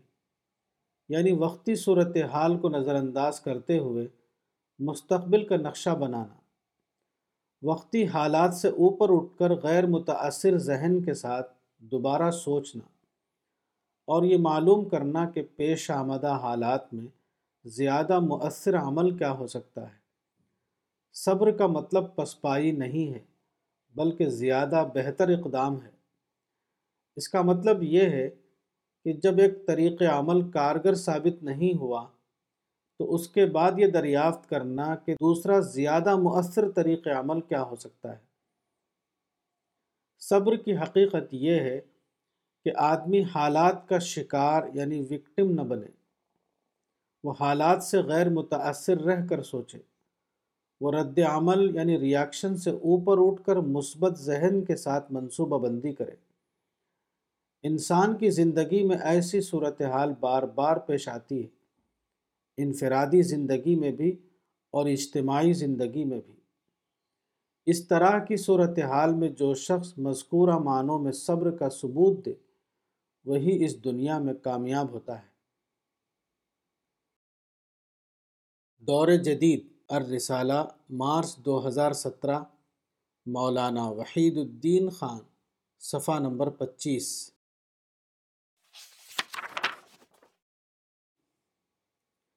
نئے زمانے میں جو چیزیں وجود میں آئی ہیں، ان میں سے ایک جمہوریت یعنی ڈیموکریسی ہے۔ جمہوریت صرف ایک سیاسی نظریہ نہیں، جمہوریت کا تعلق انسان کی پوری زندگی سے ہے۔ جمہوریت نے پہلی بار دنیا میں ہر قسم کی اجارہ داری یعنی منوپلی کو مکمل طور پر ختم کر دیا۔ جمہوریت کا دور دوسرے الفاظ میں ختم اجارہ داری کا دور یعنی ایج آف ڈی منوپلائزیشن ہے۔ جمہوری دور میں ہر چیز ہر ایک کے لیے everything for everyone کا نظام رائج ہے۔ جمہوری دور گویا مواقع کے انفجار یعنی اپرچونٹی ایکسپلوژن کا دور ہے۔ جمہوریت کو عام طور پر ایک سیاسی نظریہ سمجھا جاتا ہے۔ عملاً یہ رائے درست ہے، لیکن حقیقت کے اعتبار سے جمہوریت ایک مکمل کلچر کا نام ہے۔ جمہوریت سے پہلے کے دور میں دنیا میں بادشاہت کا نظام قائم تھا۔ بادشاہت کے نظام کے تحت ہر چیز بادشاہ کی اجارہ داری بنی ہوئی تھی۔ مگر جب لمبی جد و جہد کے بعد بادشاہت کا دور ختم ہوا، تو یہ صرف ایک سیاسی واقعہ نہ تھا، بلکہ وہ ایک وسیع تر معنوں میں پوری زندگی کا معاملہ تھا۔ اس کے بعد مختلف ہم عصر عوامل کی بنا پر ایسا ہوا کہ بادشاہت کے نظام کا خاتمہ اجارہ داری کے نظام کے خاتمے کے ہم معنی بن گیا۔ جمہوریت نے جس طرح سیاسی اجارہ داری کے کلچر کو ختم کیا، اسی طرح فطری طور پر ایسا ہوا کہ اجارہ داری کی دوسری قسمیں بھی ختم ہو گئیں۔ اب اکیسویں صدی میں اجارہ داری کا دور عملاً پوری طرح ختم ہو چکا ہے۔ حقوق انسانی کے موجودہ تصور کے مطابق آج ہر چیز ہر انسان کی ہے۔ اس عموم میں صرف ایک استثناء یعنی ایکسپشن ہے اور وہ تشدد یعنی وائلنس ہے۔ اگر آپ پرامن رہیں تو آج کی دنیا میں ہر دروازہ آپ کے لیے کھلا ہوا ہے۔ حتیٰ کہ کوئی بھی دروازہ کسی کے لیے بند نہیں۔ اللہ ہے کہ آدمی اپنی غلطی کی بنا پر کسی دروازے کو خود اپنے اوپر بند کر لے۔ سیکولرزم کیا ہے؟ الرسالہ، مارچ دو ہزار سترہ، مولانا وحید الدین خان، صفحہ نمبر چھبیس۔ سیکولرزم کے بارے میں منصفانہ رائے قائم کرنے کے لیے دو چیزوں میں فرق کرنا ضروری ہے۔ وہ یہ کہ ایک ہے سیکولر فلاسفی اور دوسری چیز ہے سیکولر پالیسی۔ دونوں کے درمیان واضح فرق ہے۔ جو لوگ اس فرق کو نہ سمجھیں، وہ سیکولرزم کے بارے میں صحیح رائے قائم نہیں کر سکتے۔ سیکولر فلاسفی ابتدان ان لوگوں کے ذہن کی پیداوار تھی جو ملحدانہ سوچ کا شکار تھے۔ مگر بعد کو فلسفے سے الگ ہو کر سیکولرزم جمہوری نظام کی عملی پالیسی بن گیا۔ عملی پالیسی کی حیثیت سے اس کا مطلب یہ تھا کہ مذہبی امور کو لوگوں کی انفرادی آزادی کا معاملہ قرار دے دینا اور مشترک مادی مفاد کو اسٹیٹ کے دائرے کی چیز سمجھنا۔ قدیم زمانہ مذہبی جبر کا زمانہ تھا۔ موجودہ زمانے میں مذہبی آزادی کو لوگوں کا ایک ناقابل تنسیخ حق قرار دے دیا گیا ہے۔ سیکولر پالیسی دراصل لوگوں کی اسی مذہبی آزادی کا ایک حصہ ہے۔ پہلے زمانے میں یہ طریقہ تھا کہ ایک مذہبی گروہ دوسرے مذہبی گروہ کو آزادی دینے کے لیے تیار نہ ہوتا تھا۔ وہ ان کو مذہبی تعذیب یعنی ریلیجس پرسیکیوشن کا شکار بناتا تھا۔ جدید جمہوریت میں اس کے برعکس سیکولر پالیسی کو اختیار کیا گیا۔ یعنی مشترک مادی امور کو ریاست کے دائرے میں رکھنا اور مذہب اور کلچر کے معاملے میں لوگوں کو کامل آزادی عطا کرنا۔ ہر معاشرے کے لیے ضرورت ہوتی ہے کہ وہاں امن کا ماحول ہو۔ امن کے بغیر کسی بھی قسم کی کوئی ترقی نہیں ہو سکتی۔ سیکولرزم ایک عملی پالیسی کی حیثیت سے قیام امن کی یہی تدبیر ہے۔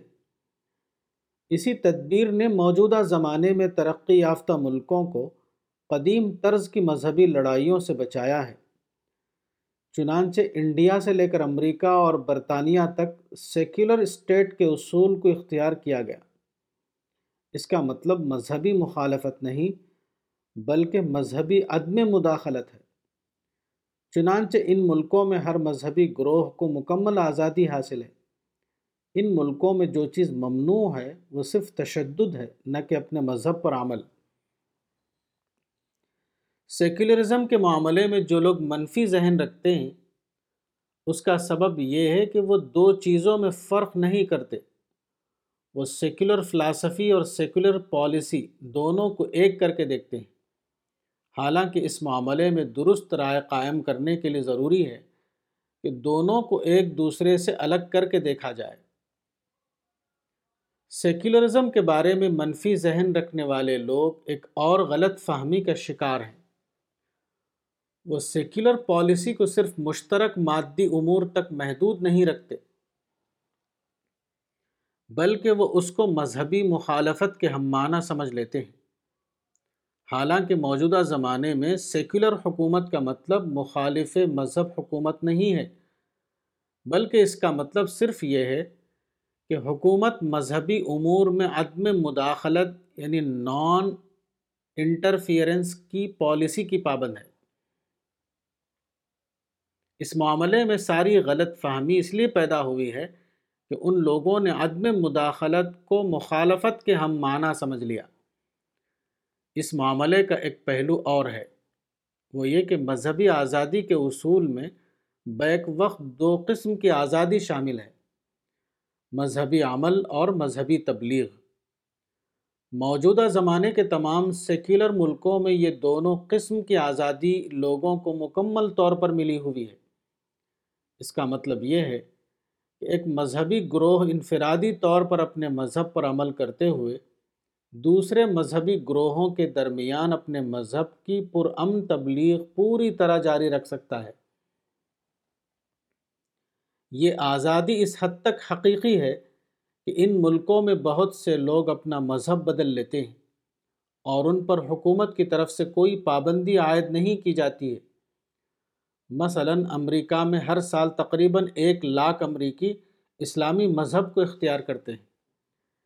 اس اعتبار سے دیکھیے تو سیکولر پالیسی کا مطلب یہ ہے کہ کوئی مذہبی گروہ بر وقت انفرادی دائرے میں اپنے مذہب پر عمل کرتے ہوئے یہ کوشش کر سکتا ہے کہ وہ دوسروں کے فکر اور عقیدے کو بدل سکے۔ دین میں تنگی نہیں۔ الرسالہ، مارچ دو ہزار سترہ، مولانا وحید الدین خان، صفحہ نمبر اٹھائیس۔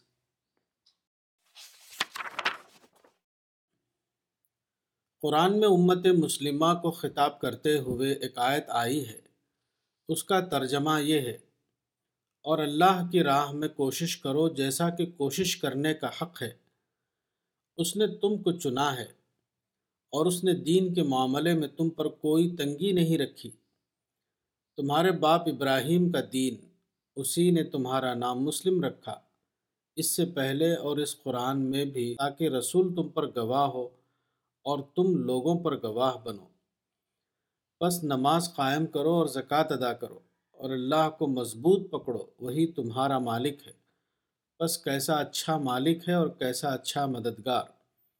الحج اٹھہتر۔ یہ آیت پیغمبر اسلام صلی اللہ علیہ وسلم کے صرف معاصر اہل ایمان سے متعلق نہیں ہے، بلکہ یہ آیت پوری امت مسلمہ کو خطاب کر رہی ہے۔ اس کا مطلب یہ ہے کہ امت مسلمہ کو ایک نئے دور میں دینی کام کرنا ہے۔ یہ دور پچھلے ادوار کے برعکس تنگی کا دور نہیں ہوگا، بلکہ وہ آسانی کا دور ہوگا۔ اس واقعے کو قرآن کی ایک اور آیت میں دعا کے اسلوب میں اس طرح بیان کیا گیا ہے۔ ولا تحمل علینہ اسرن کما حمل تہو الدین من قبلنا۔ سورہ نمبر دو، آیت دو سو چھیاسی۔ اے ہمارے رب، ہم پر وہ بوجھ نہ ڈال جیسا بوجھ تو نے ڈالا تھا ہم سے اگلوں پر۔ مذکورہ آیت میں بتایا گیا ہے کہ امت مسلمہ کا جہاد یعنی مشن کیا ہوگا۔ وہ مشن یہ ہوگا کہ پیغمبر کے دعوتی کام کو نسل در نسل قیامت تک جاری رکھنا۔ یہ مشن وہی تھا جو تمام نبیوں کا مشن تھا یعنی انظار اور تبشیر کا مشن۔ تاریخ کے پچھلے ادوار میں فتنہ یعنی ریلیجس پرسیکیوشن کی وجہ سے پچھلے اہل ایمان کو سخت مشکلات کا سامنا کرنا پڑا۔ لیکن پیغمبر اسلام صلی اللہ علیہ وسلم کے بعد تاریخ میں ایک نیا دور شروع ہوا، جو مکمل طور پر قدیم قسم کی مشکلات سے پاک تھا۔ اکیسویں صدی میں یہ دور اپنی آخری تکمیل تک پہنچ چکا ہے۔ اب پیغمبر کے دعوتی مشن کو یسر یعنی آسانی کے حالات میں انجام دیا جا سکتا ہے، جبکہ قدیم زمانے میں اس کو عسر یعنی مشکل کے حالات میں انجام دینا پڑتا تھا۔ اجتہاد کا معاملہ۔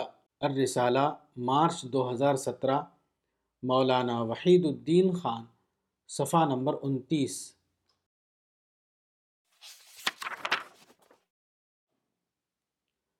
اجتہاد کا مطلب یہ ہے کہ حالات بدلنے کے بعد ابتدائی حکم کی نئی تطبیق یعنی نیو اپلیکیشن تلاش کی جائے۔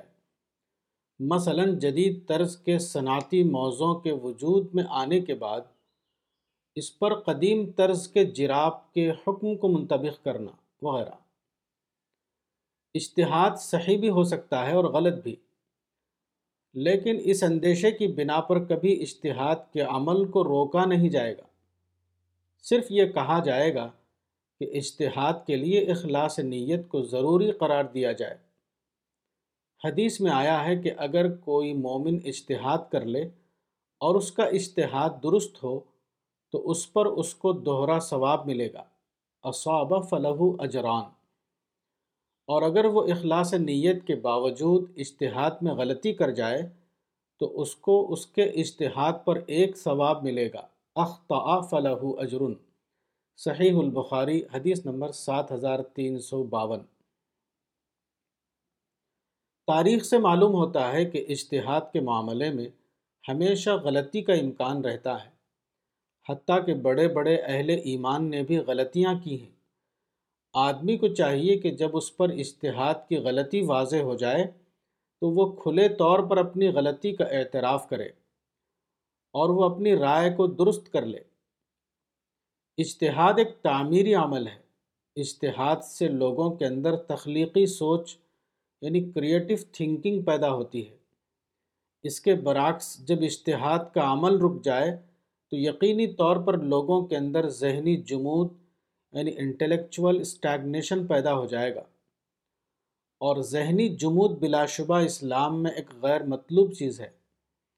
جب کوئی آدمی اخلاص نیت کے ساتھ اشتہاد کرے، تو فطری طور پر ایسا ہوگا کہ وہ معاملے پر گہرائی کے ساتھ غور کرے گا۔ وہ سنجیدگی کے ساتھ اس کا جائزہ لے گا۔ وہ اس موضوع پر کتابوں کا مطالعہ کرے گا۔ وہ اہل علم سے اس موضوع پر تبادلہ خیال کرے گا۔ یہ تمام چیزیں اخلاص نیت میں شامل ہیں۔ ان چیزوں کا ہونا اخلاص نیت کا ثبوت ہے اور ان چیزوں کا نہ ہونا اس بات کا ثبوت ہے کہ آدمی کے اندر اخلاص نیت یعنی فکری سنجیدگی موجود نہیں۔ ملت کی اصلاح الرسالہ مارچ دو ہزار سترہ مولانا وحید الدین خان، صفحہ نمبر تیس۔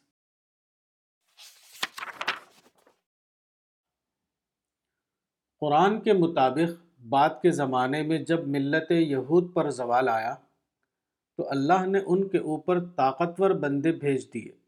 الاسراء پانچ۔ یہ واقعہ دو بار ہوا۔ ایک بار پانچ سو چھیاسی قبل مسیح میں، بخت نصر۔ یعنی نبوکد نظر تاجدار بابل و نینوا کے ہاتھوں، اور دوسری بار ستر عیسوی میں رومی شہنشاہ ٹائٹس کے زمانے میں۔ یہ گویا یہود کے لیے ڈائسپورا میں جانے کا زمانہ تھا۔ یہ یہود کے لیے عذاب یا غضب الہی کا معاملہ نہ تھا۔ یہ دراصل تنبیہ یعنی وارننگ کا معاملہ تھا۔ یہ اس لیے تھا تاکہ یہود نصیحت پکڑیں اور اپنی اصلاح کریں۔ یہود کی زندگی میں یہ تنبیہی دور لمبی مدت تک جاری رہا۔ اس کے نتیجے میں یہود کے اندر مذہبی اصلاح تو نہیں آئی، کیونکہ زوال کے دور میں انہوں نے جس قومی کلچر کو مذہب کے نام سے اختیار کر رکھا تھا، اسی کو وہ موسوی مذہب سمجھتے تھے۔ البتہ سیکولر معنی کے اعتبار سے ان کے اندر بہت بڑی تبدیلی آئی۔ اور انہوں نے امریکہ و یورپ کے ملکوں میں سائنسی تعلیم حاصل کی۔ اور یہ جانا کہ دور جدید کیا ہے۔ یہاں تک کہ سیکولر معنوں میں وہ جدید معیار کے مطابق ایک ترقی یافتہ قوم بن گئے۔ یہود کی تاریخ کا یہ مثبت پہلو موجودہ اسرائیل میں واضح طور پر نظر آتا ہے۔ موجودہ زمانے کے مسلمان بھی اسی تنزل کے دور سے گزر رہے ہیں اور دوبارہ ان پر اسی طرح اللہ کی طرف سے تنبیہات آ رہی ہیں۔ جس طرح یہود کے اوپر آئی تھی۔ موجودہ زمانے میں جن چیزوں کو اغیار کا ظلم کہا جاتا ہے، وہ اپنی حقیقت کے اعتبار سے اغیار کا ظلم نہیں ہے، بلکہ وہ اللہ کی طرف سے آنے والی تنبیہات ہیں۔ تاکہ مسلمان بیدار ہوں اور دوبارہ اصل دین اسلام کی طرف لوٹیں۔ لیکن عملاً دوسری بار بھی یہی ہو رہا ہے کہ مسلمانوں کے اندر صحیح معنوں میں دینی بیداری نہیں آ رہی ہے۔ کیونکہ اس وقت ان کے اندر دین اسلام کے نام پر جو قومی کلچر رائج ہے، مسلمانوں نے اسی کو اصل دین محمدی سمجھ لیا ہے۔ اس بنا پر وہ اس کے اوپر شدت کے ساتھ قائم ہیں۔ مگر یہاں مسلمانوں کے ساتھ بھی وہی معاملہ پیش آ رہا ہے۔ جو اس سے پہلے یہود کے ساتھ پیش آیا۔ یعنی ان تنبیہات کے بعد سیکولر بیداری۔ چنانچہ موجودہ زمانے کے مسلمانوں میں یہ منظر دکھائی دے رہا ہے کہ وہ سیکولر تعلیم کی طرف راغب ہو رہے ہیں۔ وہ جدید دور میں ترقی یافتہ بننے کی کوشش کر رہے ہیں۔ تاہم یہ صرف سیکولر معنی میں ہے یعنی پروفیشنل تعلیم، سیکولر میدان میں ترقی اور دور جدید میں اپنی جگہ بنانے کی کوشش۔ یہ بات ہر جگہ کے مسلمانوں میں نظر آ رہی ہے۔ اگرچہ یہ سیکولر احیاء یہود کے مقابلے میں بہت کم ہے۔ یہود موجودہ زمانے میں سیکولر پہلو سے پورے معنوں میں ایک ترقی یافتہ قوم یعنی ڈیولپڈ نیشن بن چکے تھے۔ یہود موجودہ زمانے میں سیکولر پہلو سے پورے معنوں میں ایک ترقی یافتہ قوم یعنی ڈیولپڈ نیشن بن چکے ہیں۔ جبکہ مسلمانوں نے ابھی تک اس راہ میں صرف اپنے سفر کا آغاز کیا ہے۔ دینی شعور کے اعتبار سے ابھی تک ان کے اندر کوئی قابل ذکر، احیاء کا واقعہ پیش نہیں آیا۔ تاہم، سیکولر اعتبار سے زمانی دباؤ کے نتیجے میں انہوں نے اپنا سفر شروع کر دیا ہے۔ اگرچہ رفتار بہت سست ہے۔ اس معاملے میں اصل غلطی عام مسلمانوں کی نہیں ہے، بلکہ ان کے نام نہاد رہنماؤں کی ہے۔ ان کے رہنما مسلسل طور پر ایک الٹا کام کر رہے ہیں۔ مسلمانوں کے اوپر جو تنبیہات آ رہی ہیں، وہ اللہ کی طرف سے برائے اصلاح ہیں۔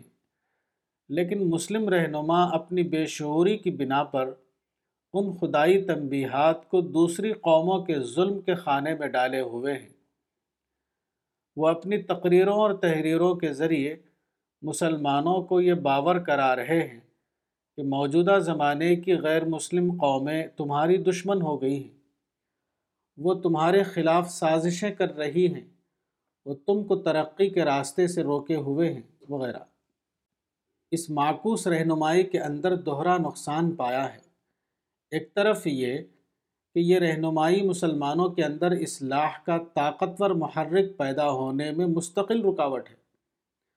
اور دوسری طرف یہ کہ وہ اللہ کے منصوبہ یعنی اسکیم آف تھنگس میں خلل کے ہم معنی ہے اس طرح یہ رہنما اللہ کے تخلیقی منصوبے میں مداخلت یعنی انٹرونشن کے مجرم بن رہے ہیں۔ یہ اللہ کی سنت ہے۔ کہ جب کوئی امت تنزل کا شکار ہو، تو اللہ کی طرف سے اس کے لیے شاک ٹریٹمنٹ کے طور پر تنبیہات آئیں۔ یہ تنبیہات اصلاح کے لیے ہوتی ہیں، لیکن جب ان تنبیہات کو ظلم یا سازش کا نام دیا جائے، تو ان کی تاثیر عملاً ختم ہو جائے گی۔ حالات کا اندازہ۔ الرسالہ، مارچ دو ہزار سترہ۔ مولانا وحید الدین خان، صفحہ نمبر بتیس۔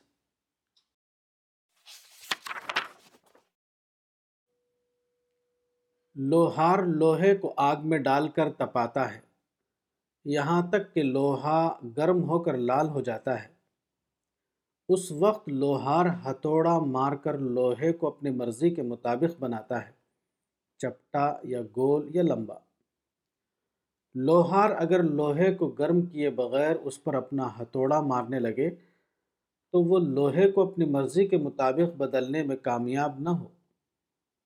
اسی سے انگریزی کی مسل بنی ہے کہ لوہے کو اس وقت مارو جبکہ وہ خوب گرم ہو۔ To strike the iron when it is hot یہی معاملہ انسانی زندگی کا بھی ہے۔ آدمی کو زندگی میں اکثر کوئی اقدام کرنا پڑتا ہے۔ مگر اقدام سے پہلے ضروری ہے کہ حالات کا بھرپور اندازہ کر لیا جائے۔ اگر حالات پوری طرح تیار ہوں تو اقدام مفید ہوگا، ورنہ وہ ناکام ہو کر رہ جائے گا۔ لوہا گرم ہونے پر ہتھوڑا مارنے والا اپنے مقصد کو حاصل کرتا ہے۔ جو شخص ٹھنڈے لوہے پر ہتھوڑا مارنے لگے وہ صرف اپنے ہاتھ کو دکھ پہنچائے گا۔ وہ لوہے کو اپنے مرضی کے مطابق نہیں ڈھال سکتا۔ ڈائری انیس سو پچاسی۔ دور زوال کا ایک ظاہرہ، الرسالہ، مارچ دو ہزار سترہ، مولانا وحید الدین خان، صفحہ نمبر تینتیس۔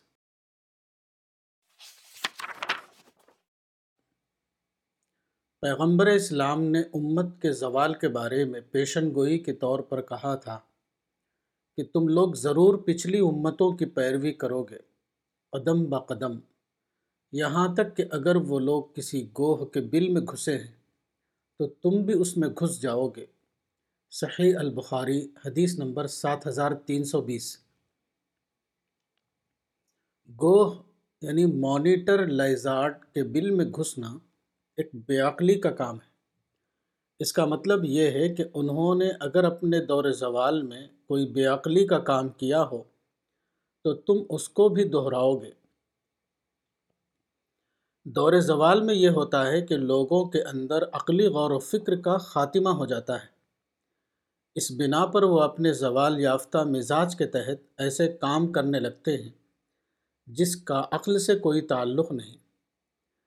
اس کی ایک مثال یہ ہے کہ یہود اپنے دور زوال میں ایک فعل کرتے تھے، جس کو فرضی قصوروار یعنی اسکیپ گوٹ ٹہرانا کہا جاتا ہے۔ یعنی اپنی غلطی کو فرضی طور پر کسی دوسرے کے اوپر ڈالنا۔ یہود کے حوالے سے اس معاملے کی ایک مثال بیب العہد نام قدیم میں اس طرح آئی ہے۔ The scapegoat chosen by lot to be sent away will be kept alive standing before the Lord when it is sent away to Azazel in the wilderness the people will be purified and made right with the Lord Leviticus chapter sixteen verse ten فرضی طور پر کسی دوسرے کو قصوروار یعنی escape good ٹہرانا موجودہ زمانے کے مسلمانوں میں بہت زیادہ عام ہے۔ موجودہ زمانے کے مسلمان اپنی تمام کمیوں اور غلطیوں کے لیے کسی نہ کسی مسلم دشمن کو دریافت کیے ہوئے ہیں۔ اس کے لیے انہوں نے خود ساختہ طور پر ایک اصطلاح وضع کر رکھی ہے، جس کو وہ دشمنان اسلام کی سازش کہتے ہیں۔ اسی روش کا دوسرا خود ساختہ نام اسلام و فوبیا ہے۔ اسلام و فوبیا دراصل اسکیپ گوڈ فوبیا کا دوسرا نام ہے۔ یہ ظاہرہ حدیث رسول کی پیشن گوئی کے عین مطابق ہے۔ امیج بلڈنگ، الرسالہ، مارچ دو ہزار سترہ، مولانا وحید الدین خان، صفحہ نمبر چونتیس۔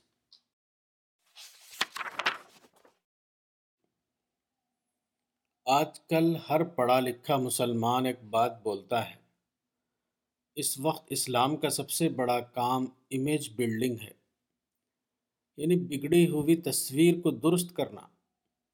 یہ کام بذات خود ایک اہم کام ہے۔ لیکن اسلام کی تصویر بگاڑنے والا کون ہے؟ اس سوال کا جواب ہر ایک یہ دے گا کہ مسلم دشمن طاقتیں۔ اسلام کی تصویر کو بگاڑنے میں لگی ہوئی ہے یہ اسلام کے مخالفین کی سازش یعنی کانسپریسی کا نتیجہ ہے۔ ہر لکھنے اور بولنے والا مسلمان اس موضوع پر جب لکھتا یا بولتا ہے، تو وہ ہمیشہ اسی قسم کی بات کرتا ہے۔ مگر سوال یہ ہے کہ کہنے اور لکھنے والے لمبی مدت سے یہ بات بول رہے ہیں اور لکھ رہے ہیں، لیکن ان کی ساری کوششیں بے نتیجہ ثابت ہو رہی ہیں۔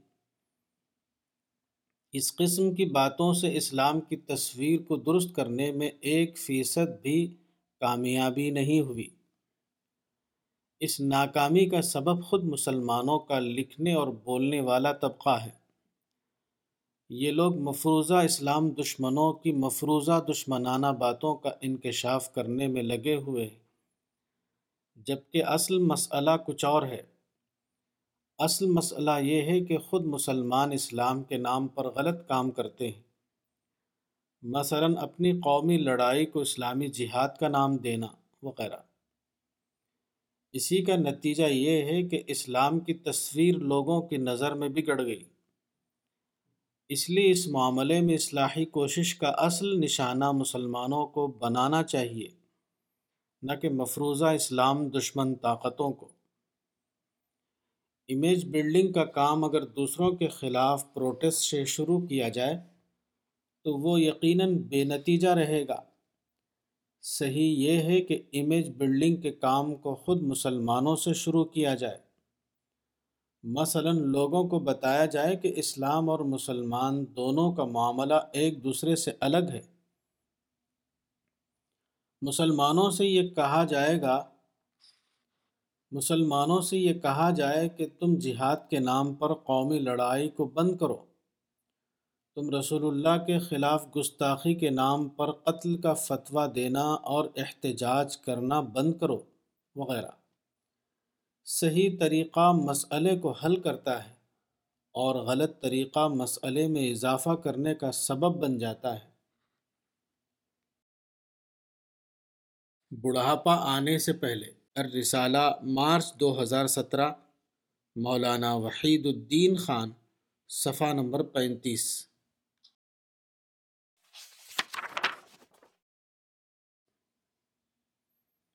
فطرت کے قانون کے مطابق، انسان اپنی عمر کے تقریباً چالیس سال تک بڑھاپے سے پہلے کے دور میں ہوتا ہے۔ چالیس سال کے بعد اس کے اوپر عملاً بڑھاپے کا دور شروع ہو جاتا ہے۔ جو قانون فطرت یعنی لا آف نیچر کے تحت کسی بھی وقت اس کو اس دنیا سے جدا کر دینے والا ہے۔ کسی شاعر نے کہا ہے، سفینہ بنا رکھے طوفان سے پہلے۔ یہ اصول زیادہ بہتر طور پر انسان کی عمر کے معاملے میں چسپاں یعنی اپلائی ہوتا ہے۔ یعنی ہر انسان کو چاہیے کہ بڑھاپے سے پہلے کے دور حیات میں وہ اپنے آپ کو آخرت کے لیے تیار کر لے۔ کیونکہ بڑھاپے کے بعد کے دور حیات میں کسی کے لیے یہ موقع باقی نہیں رہتا کہ وہ آخرت کے لیے مطلوب قسم کی تیاری کر سکے۔ تاہم، چالیس سال کے بعد کسی انسان کے لیے عمر کا جو دور آتا ہے، وہ اس کی زندگی کا بہترین حصہ ہوتا ہے۔ اس دور میں وہ زیادہ سنجیدہ ہو جاتا ہے۔ اس کے اندر پختگی یعنی میچورٹی آ جاتی ہے۔ اس کا ذہنی ارتقاء یعنی انٹلیکچول ڈیولپمنٹ اپنی تکمیل کے دور میں پہنچ جاتا ہے۔ اس کو ایسے تجربات یعنی ایکسپیرینسز حاصل ہو جاتے ہیں جو اس کی صحیح طرز فکر کے لیے رہنما بن سکے چالیس سال کے بعد کسی انسان کی زندگی میں جو دور آتا ہے وہ اس کے لیے آخرت کی تیاری کا بہترین دور ہوتا ہے۔ اب عملاً وہ فطری انسان یعنی مین کٹ ٹو سائز بن چکا ہوتا ہے۔ اب اس کے پاس زیادہ تیار ذہن یعنی پریپیئرڈ مائنڈ ہوتا ہے، جس کی روشنی میں وہ زیادہ درست طور پر اپنے مستقبل کا نقشہ بنا سکے۔ چالیس سال کے بعد کی عمر میں زیادہ ممکن ہو جاتا ہے۔ کہ آدمی بے خطا انداز میں اپنے آپ کو آخرت کے لیے تیار کر سکے۔ دانشمند وہ ہے جو اپنے اس حصے عمر کو استعمال کرے، اور غیر دانشمند وہ ہے جو اپنے اس حصے عمر کو استعمال کیے بغیر کھو دے۔ شادی کا صحیح طریقہ۔ الرسالہ، مارچ دو ہزار سترہ، مولانا وحید الدین خان، صفحہ نمبر چھتیس۔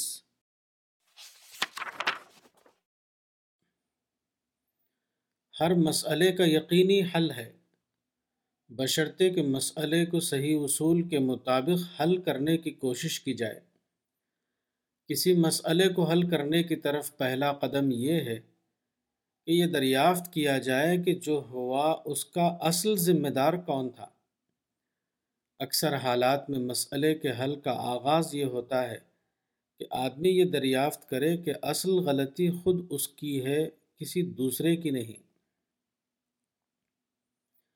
مثلا لو میرج میں نکاح کے وقت شادی کا معاملہ بظاہر محبت کا معاملہ ہوتا ہے۔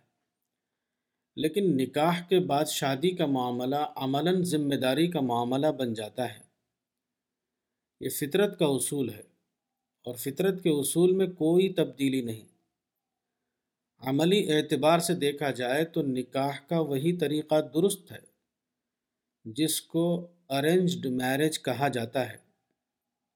لو میرج اپنی حقیقت کے اعتبار سے ایک جذباتی میرج ہے، جس کو غلط طور پر لو میرج کا نام دے دیا گیا ہے۔ لو میرج کی سب سے بڑی کمزوری یہ ہے کہ اس میں طرفین کے خاندان کی ذمہ داری عملاً ختم ہو جاتی ہے۔ اب ذمہ داری کا سارا معاملہ صرف دو ناتجربہ کار نوجوانوں کا معاملہ بن جاتا ہے۔ یہی وجہ ہے کہ لو میرج بات کو اکثر ناکام ثابت ہوتی ہے۔ اگر کسی کی لو میرج پرابلم میرج بن جائے، تو اس کے بعد اس کو یہ کرنا چاہیے کہ اپنے مسئلے کا ذمہ دار وہ خود اپنے آپ کو قرار دے، نہ کہ کسی دوسرے کو۔ ایسا کرنے کے بعد اس کا ذہن صحیح رخ پر کام کرنے لگے گا۔ اس کا رویہ حقیقت پسندانہ رویہ بن جائے گا۔ اس کے اندر منفی سوچ باقی نہیں رہے گی۔ اس کا تعلق براہ راست طور پر اللہ سے قائم ہو جائے گا۔ اگر وہ ایسا کرے تو امید ہے کہ دھیرے دھیرے اس کے معاملات درست ہو جائیں گے۔ زندگی کبھی جذبات کی بنیاد پر نہیں چلتی۔ زندگی ہمیشہ حقائق کی بنیاد پر چلتی ہے۔ انسان کو چاہیے کہ وہ آئیڈیلسٹ نہ بنے، بلکہ وہ پریکٹیکل وزڈم کو جانے۔ اور اس کے مطابق زندگی گزارے۔ جو لوگ اس حقیقت کو نہ جانیں، وہ ہمیشہ شکایت یعنی کمپلینٹ میں جئیں گے۔ وہ اپنی زندگی کو کامیاب زندگی بنانے میں ناکام رہیں گے۔ یہ اصول ایک فرد کے لیے بھی درست ہے اور پوری قوم کے لیے بھی درست۔ ایک عورت اور ایک مرد کے درمیان فطرت کا ایک اصول ہے۔ نکاح کے ذریعے زوجین کے درمیان ایک خصوصی تعلق قائم ہوتا ہے۔ دونوں ایک دوسرے کے لیے قریبی طور پر شریک حیات بن جاتے ہیں۔ اس طرح دونوں کو یہ موقع ملتا ہے کہ وہ ایک دوسرے کے لیے فکری ساتھی یعنی انٹلیکچول پارٹنر بن کر زندگی کا وہ رول ادا کریں جو خالق کے نقشے کے مطابق ان سے مطلوب ہے۔ نکاح کا تعلق دو انسانوں کو یہ موقع دیتا ہے کہ وہ سماج کا ایک مقدس یونٹ بنے وہ خاندان کی سطح پر پورے سماج کے لیے ایک ماڈل بن جائیں۔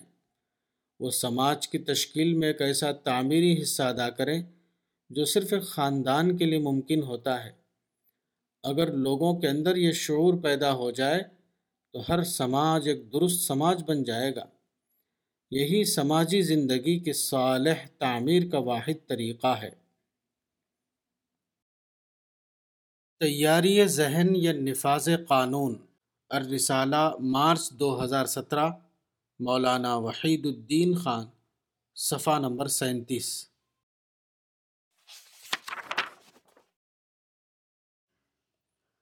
عرب ویڈیو ٹیپ کو فیڈیو ٹیپ یعنی مسجلتن تلیفزیونیا کہتے ہیں۔ عرب سے آئے ایک شخص نے کہا کہ بعض عرب ملکوں میں سنیما ہاؤس پر پابندی لگا دی گئی ہے۔ مگر اس کا نتیجہ یہ ہے کہ ہر گھر میں لوگوں نے وی سی آر لگا لیا ہے اور اس کے اوپر ہر قسم کی فلمیں دیکھتے ہیں۔ انہوں نے کہا، آپ باہر سنیما ہاؤس بند کریں گے تو گھر میں سنیما ہاؤس کھل جائے گا۔ معاشرے کا ذہن جب تک تیار نہ کیا گیا ہو تو اوپر سے اصلاحی احکام نافذ کرنے کا نتیجہ ہمیشہ یہی ہوتا ہے۔ ڈائری انیس سو پچاسی عزت نفس، الرسالہ، مارچ دو ہزار سترہ، مولانا وحید الدین خان، صفحہ نمبر اڑتیس۔ اکثر لوگ خود داری اور عزت نفس یعنی سیلف ریسپیکٹ کی اصطلاح میں سوچتے ہیں۔ اس سوچ کے تحت وہ کئی بار ایسی روش اختیار کرتے ہیں۔ جو عملاً تکبر یعنی آروگنس کے ہم معنی ہوتی ہے۔ مگر وہ سمجھتے ہیں کہ ہم کو اپنے عزت نفس کی خاطر ایسا کرنا ضروری ہے۔ ایسا نہ کرنے کا مطلب ان کے نزدیک یہ ہوتا ہے کہ آدمی خود اپنی نگاہوں میں اپنے آپ کو ذلیل کر لے۔ مگر یہ سوچ ایک غیر حقیقی سوچ ہے۔ وہ چیز جس کو عزت نفس کہا جاتا ہے، وہ خود حاصل کردہ یعنی سیلف اٹینڈ چیز نہیں ہے، بلکہ وہ دوسروں کی عطا کردہ یعنی ایکسٹرنلی گیون چیز ہوتی ہے۔ یہ ایک ایسی چیز جو آپ کو اسی وقت ملتی ہے جبکہ دوسرے لوگ آپ کو دینے کے لیے تیار ہوں۔ ایسی حالت میں کوئی شخص اگر اپنی کسی روش کے ذریعے عزت نفس حاصل کرنے کی کوشش کرتا ہے، تو وہ ایک غیر حقیقی روش اختیار کرتا ہے۔ کیونکہ جو چیز دوسروں سے ملنے والی ہے، وہ آپ خود سے اپنے لیے حاصل نہیں کر سکتے۔ ایسا آدمی ایک عمل کرتا ہے جو اس کے اپنے خیال کے مطابق عزت نفس کے لیے ہوتا ہے۔ مگر وہ عمل دوسروں کی نظر میں تکبر یعنی آروگنس بن جاتا ہے۔ آدمی بطور خود ایک ایسی چیز پانے کی کوشش کرتا ہے جو کسی کو صرف دوسروں سے ملتی ہے۔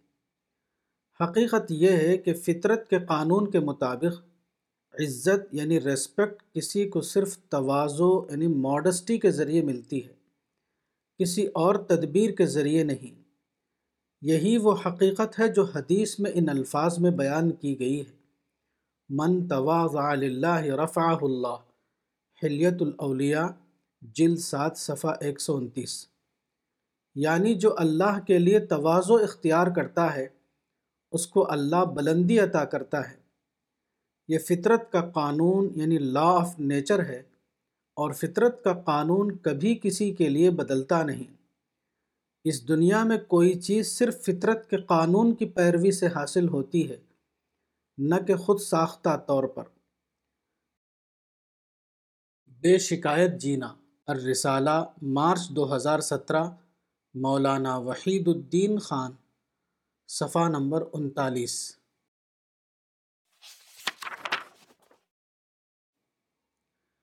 شکایت ایک نہایت مہلک عادت ہے۔ لیکن اگر آپ باوصول زندگی اختیار کریں، تو آپ کو کسی سے شکایت نہ ہوگی۔ بے شکایت بننے کا راز کیا ہے؟ اس کا آسان راز یہ ہے کہ آپ ایک آرٹ کو سیکھ لیں۔ اس آرٹ کو ایک لفظ میں شکایت کی مثبت توجیح یعنی پازیٹیو ایکسپلینیشن آف کمپلینٹ کہا جا سکتا ہے۔ اصل یہ ہے کہ شکایت کبھی یک طرفہ نہیں ہوتی، بلکہ وہ ہمیشہ دو طرفہ ہوتی ہے۔ یعنی کچھ آپ نے کیا، پھر کچھ دوسرے نے کیا۔ اس کے بعد وہ واقعہ دونوں کے لیے شکایت کا سبب بن گیا۔ اگر آپ یہ کریں کہ دوسرے کی کوتاہی پر غصہ ہونے سے پہلے اپنی کوتاہی کو دریافت کریں جو فریق ثانی کے منفی رویے کا سبب بنی، تو آپ فوراً بے شکایت یعنی کمپلین فری بن جائیں گے اور بے شکایت زندگی یقیناً تمام انسانی خوبیوں کا واحد راز ہے۔ یہ عام مزاج ہے کہ انسان اپنی کوتاہی کو نظر انداز کرتا ہے۔ اور دوسرے کی کوتاہی کو زیادہ کر کے دیکھتا ہے۔ یہ دوہری سوچ یعنی ڈبل تھنکنگ ہے۔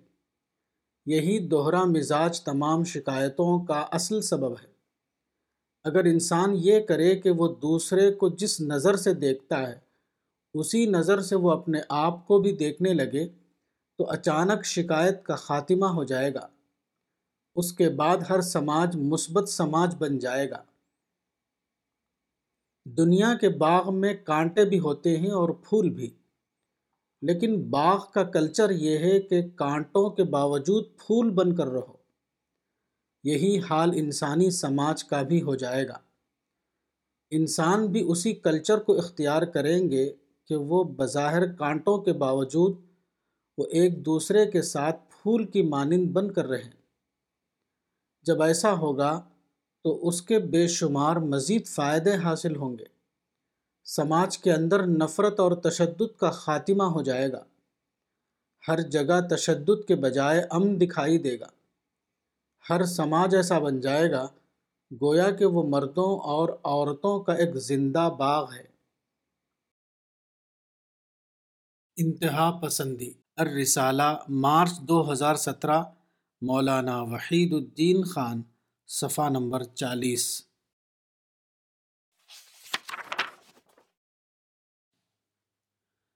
انتہا پسندی یعنی ایکسٹریمزم ایک فطری صفت ہے۔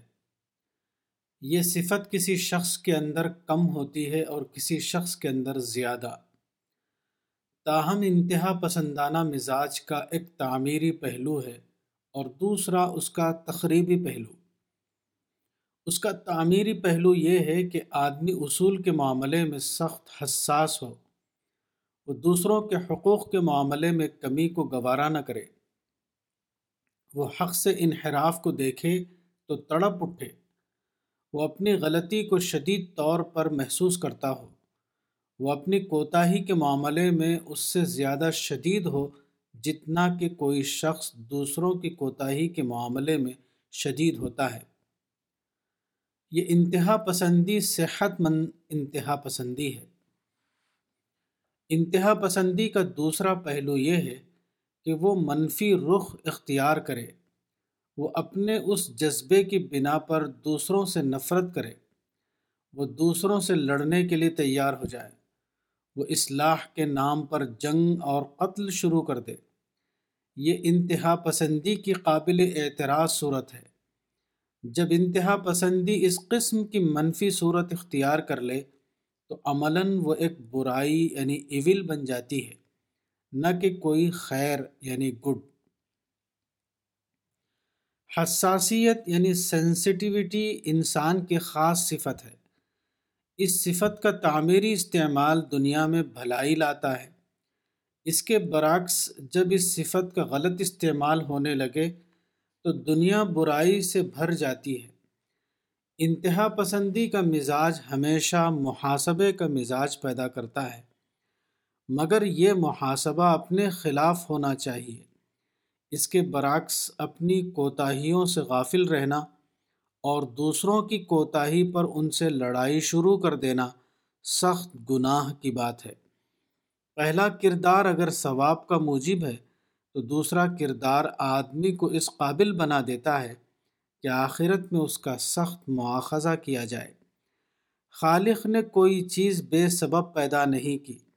انتہا پسندانہ فطرت کا بھی ایک مقصد ہے۔ وہ یہ کہ آدمی اصول پسندی کے معاملے میں سخت محتاط ہو، لیکن اس فطری جذبے کا غلط استعمال کیا جانے لگے تو وہ خدا کے نزدیک ایک گناہ بن جائے گا۔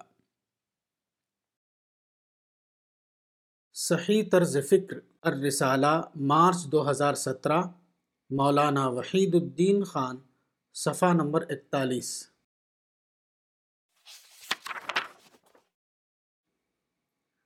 ابن العرابی وفات دو سو اکتیس ہجری کو عربی زبان کا امام کہا جاتا ہے۔ ان کا تعلق عراق سے تھا۔ انہوں نے قدیم عربی قول ان الفاظ میں نقل کیا ہے۔ خود ما صفا و دع ما قدر۔ لسان العرب تحت لفظ القدر۔ یعنی جو صاف ہو اس کو لے لو اور جو صاف نہ ہو اس کو چھوڑ دو۔ یہ سادہ الفاظ میں حکمت یعنی وزڈم کی تعریف ہے۔ انسان ایک آزاد مخلوق ہے۔ اس بنا پر انسانی دنیا ہمیشہ افکار کا جنگل رہی ہے۔ افکار کے اس جنگل میں انسان کو سوچنا پڑتا ہے۔ اور یہ جاننا پڑتا ہے کہ اس کی نسبت سے کون سی بات قابل اخذ ہے اور کون سی بات قابل ترک۔ اس بات کو علمی انداز میں اس طرح کہا جا سکتا ہے کہ حکمت اس صلاحیت کا نام ہے کہ آدمی افکار کے ڈھیر میں متعلق کو دریافت کرے اور غیر متعلق کو چھانٹ کر الگ کر دے۔ The ability to discover the relevant after sorting out the irrelevant مثلا مغربی تہذیب کو لیجیے جدید مغربی تہذیب میں کچھ چیزیں وہ ہیں جو فطرت کے ابدی قانون پر مبنی ہیں۔ مثلا کشش عرض کا اصول فطرت کا ایک ابدی قانون ہے۔ اس کے مقابلے میں مغربی کلچر ماحول کے اثر سے بنا ہے۔ صاحب فکر آدمی کا کام ہے کہ وہ ان میں تنقیح کرے یعنی خالص کو ردی سے جدا کر کے بیان کرے۔ ایسا کرنے کا نتیجہ یہ ہوگا کہ آدمی کے کلام میں وضوح یعنی کلیرٹی آئے گی۔ اس کو سننے یا پڑھنے والے آدمی کا ذہن ایڈریس ہوگا۔ وہ فیصلہ کر سکے گا کہ وہ درست طور پر کس طرح سوچے۔ اور درست طور پر کس طرح اپنے عمل کی منصوبہ بندی کرے۔ اس اعتبار سے کلام کی دو قسمیں ہیں منقع کلام اور غیر منقع کلام۔ منقع انداز میں کلام کرنا ایک بے حد مشکل کام ہے۔ یہ کام وہی شخص کر سکتا ہے جو حکیمانہ طرز فکر کا حامل ہو۔ وسیع مطالعے کی بنا پر جس کی پہنچ علوم کے سرے تک ہو گئی ہو۔ کرائسس مینجمنٹ الرسالہ مارچ دو ہزار سترہ، مولانا وحید الدین خان، صفحہ نمبر بیالیس۔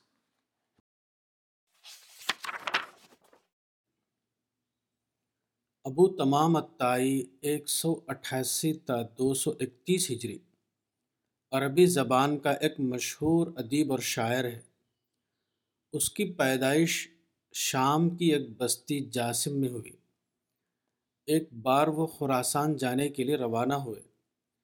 راستے میں حمضان کا علاقہ پڑتا تھا۔ وہاں پر ابو الوفا ابن سلمہ نامی ایک امیر نے ان کو اپنا مہمان بنایا۔ ابھی وہ حمضان میں ہی تھے کہ شدید برف باری شروع ہو گئی اور راستہ بند ہو گیا۔ اس موقع پر ابو تمام کو ابو الوفا ابن سلمہ کا کتب خانہ دیکھنے کا موقع ملا۔ یہ کتب خانہ کافی بڑا تھا۔ اس کتب خانے میں جاہلی اور اسلامی ادوار کے عرب شعراء کا کلام موجود تھا۔ ابو تمام نے عرب شعراء کے ان مجموعوں کا مطالعہ شروع کیا اور ان سے منتخب کر کے پانچ کتابیں تیار کی۔ ان میں سے ایک دیوان الحماسہ ہے۔ ابو تمام کا یہ انتخاب ابتدائی کلام عرب کا ایک اہم ماخذ سمجھا جاتا ہے۔ Hamasa is considered one of the primary sources of early Arabic poetry آدمی کی زندگی میں اکثر ایسا ہوتا ہے کہ وہ کسی اتفاقی بحران کا شکار ہو جاتا ہے، اس کی زندگی کا روٹین معطل ہو جاتا ہے۔ یہ ایک بظاہر ناموافق صورت حال ہوتی ہے۔ لیکن اگر آدمی کا ذہن بیدار ہو، وہ کرائسس مینجمنٹ کا فن جانتا ہو، تو وہ اپنے وقت کا ایک نیا استعمال دریافت کر سکتا ہے۔ آئین ممکن ہے کہ یہ نیا استعمال اس کی زندگی کا سب سے بڑا کارنامہ بن جائے۔ ایک فارسی ضرب المثل اس طرح ہے۔ مشکلی نیست کے آسان نشوت مرد باید کے ہر آسان نشوت ہر مشکل آسان ہو سکتی ہے، بشرطے کہ آدمی گھبراہٹ میں مبتلا نہ ہو۔ یہ کامیاب زندگی کا ایک اعلیٰ اصول ہے۔ آدمی کے حالات ہمیشہ معتدل اور نارمل نہیں ہوتے۔ زندگی میں اکثر کرائسس کی صورتحال پیدا ہو جاتی ہے۔ آدمی کو چاہیے کہ ایسی صورتحال پیش آنے پر اپنے عمل کا نیا منصوبہ بنائے۔ اس طرح وہ اپنے ناموافق حالات کو موافق حالات میں تبدیل کر لے گا۔ درست فیصلہ۔ الرسالہ۔ مارچ دو ہزار سترہ۔ مولانا وحید الدین خان، صفحہ نمبر تریالیس۔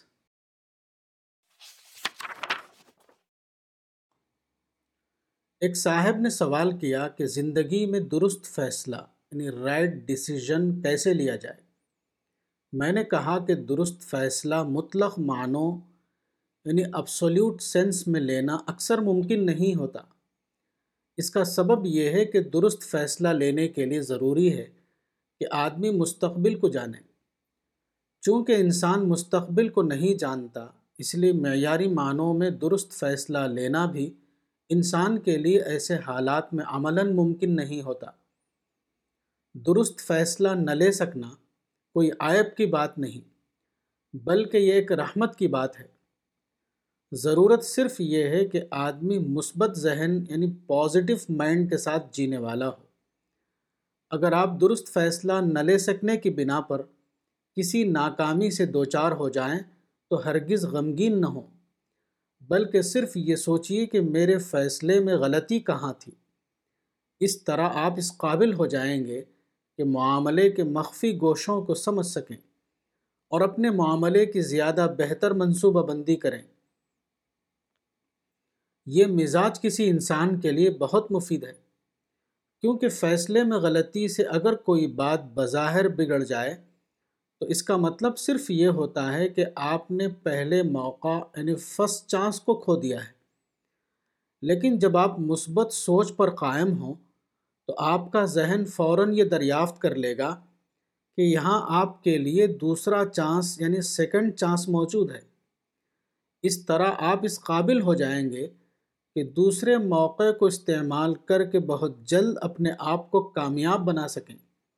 بلکہ شاید پہلے سے زیادہ کامیاب۔ زندگی میں مواقع کبھی محدود نہیں ہوتے۔ مواقع کی تعداد ہمیشہ بے شمار ہوتی ہے۔ آپ اگر ایک موقع کھو دیں تو پیشگی طور پر یہ یقین رکھیے کہ یہاں آپ کے لیے مزید مواقع موجود ہیں اور ان کو استعمال کر کے اثر نو اپنے آپ کو کامیاب بنا سکتے ہیں۔ اسی کا نام زندگی کی حکمت یعنی وزڈم ہے اور حکمت ہی کا دوسرا نام کامیابی۔ بہتر کا انتخاب الرسالہ، مارچ دو ہزار سترہ، مولانا وحید الدین خان، صفحہ نمبر چوالیس۔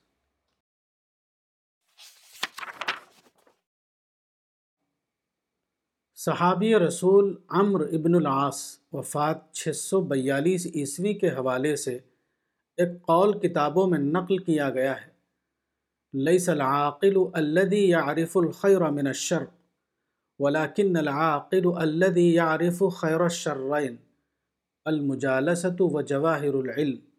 حدیث نمبر 670 یعنی دانشمند وہ نہیں ہے جو خیر اور شر کو جانے۔ بلکہ دانشمند وہ ہے جو یہ جانے کہ دو شر کے درمیان خیر کیا ہے۔ موجودہ دنیا میں انسان کو مکمل آزادی حاصل ہے۔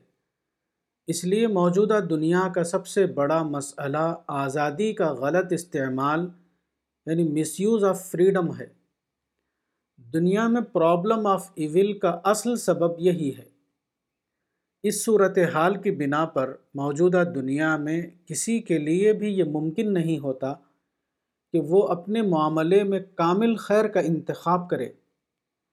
اس دنیا کے لیے پریکٹیکل وزڈم یہ ہے کہ آدمی یہ سوچے کہ اس کے اقدام کا نتیجہ کیا نکلے گا۔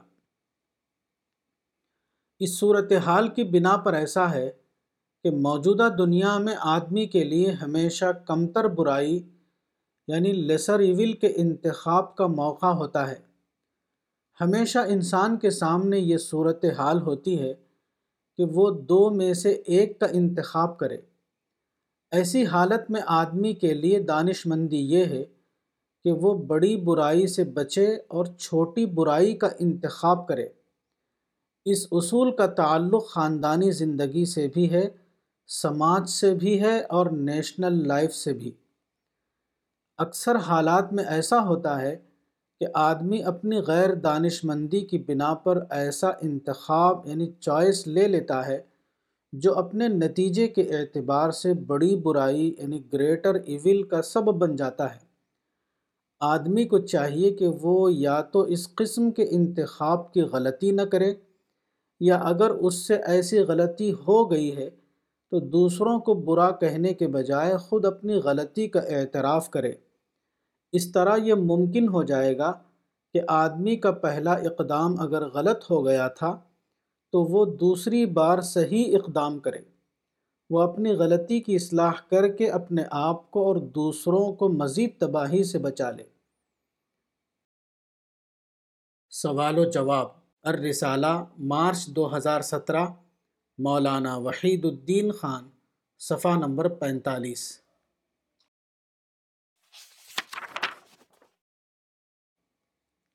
سوال۔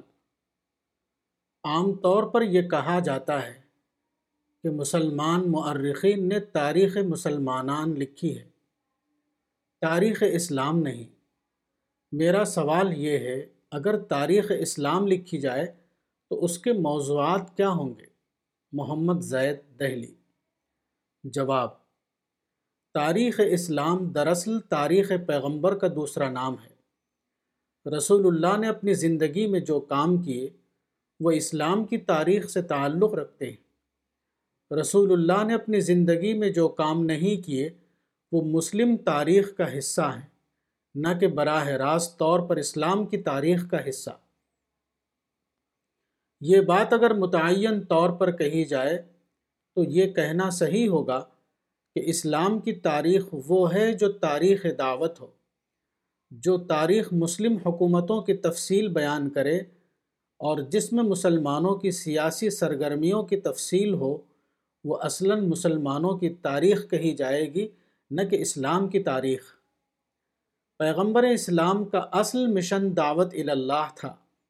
دعوت اللہ کی نسبت سے جو واقعات پیش آئے، وہ اسلام کی تاریخ کا حصہ ہیں۔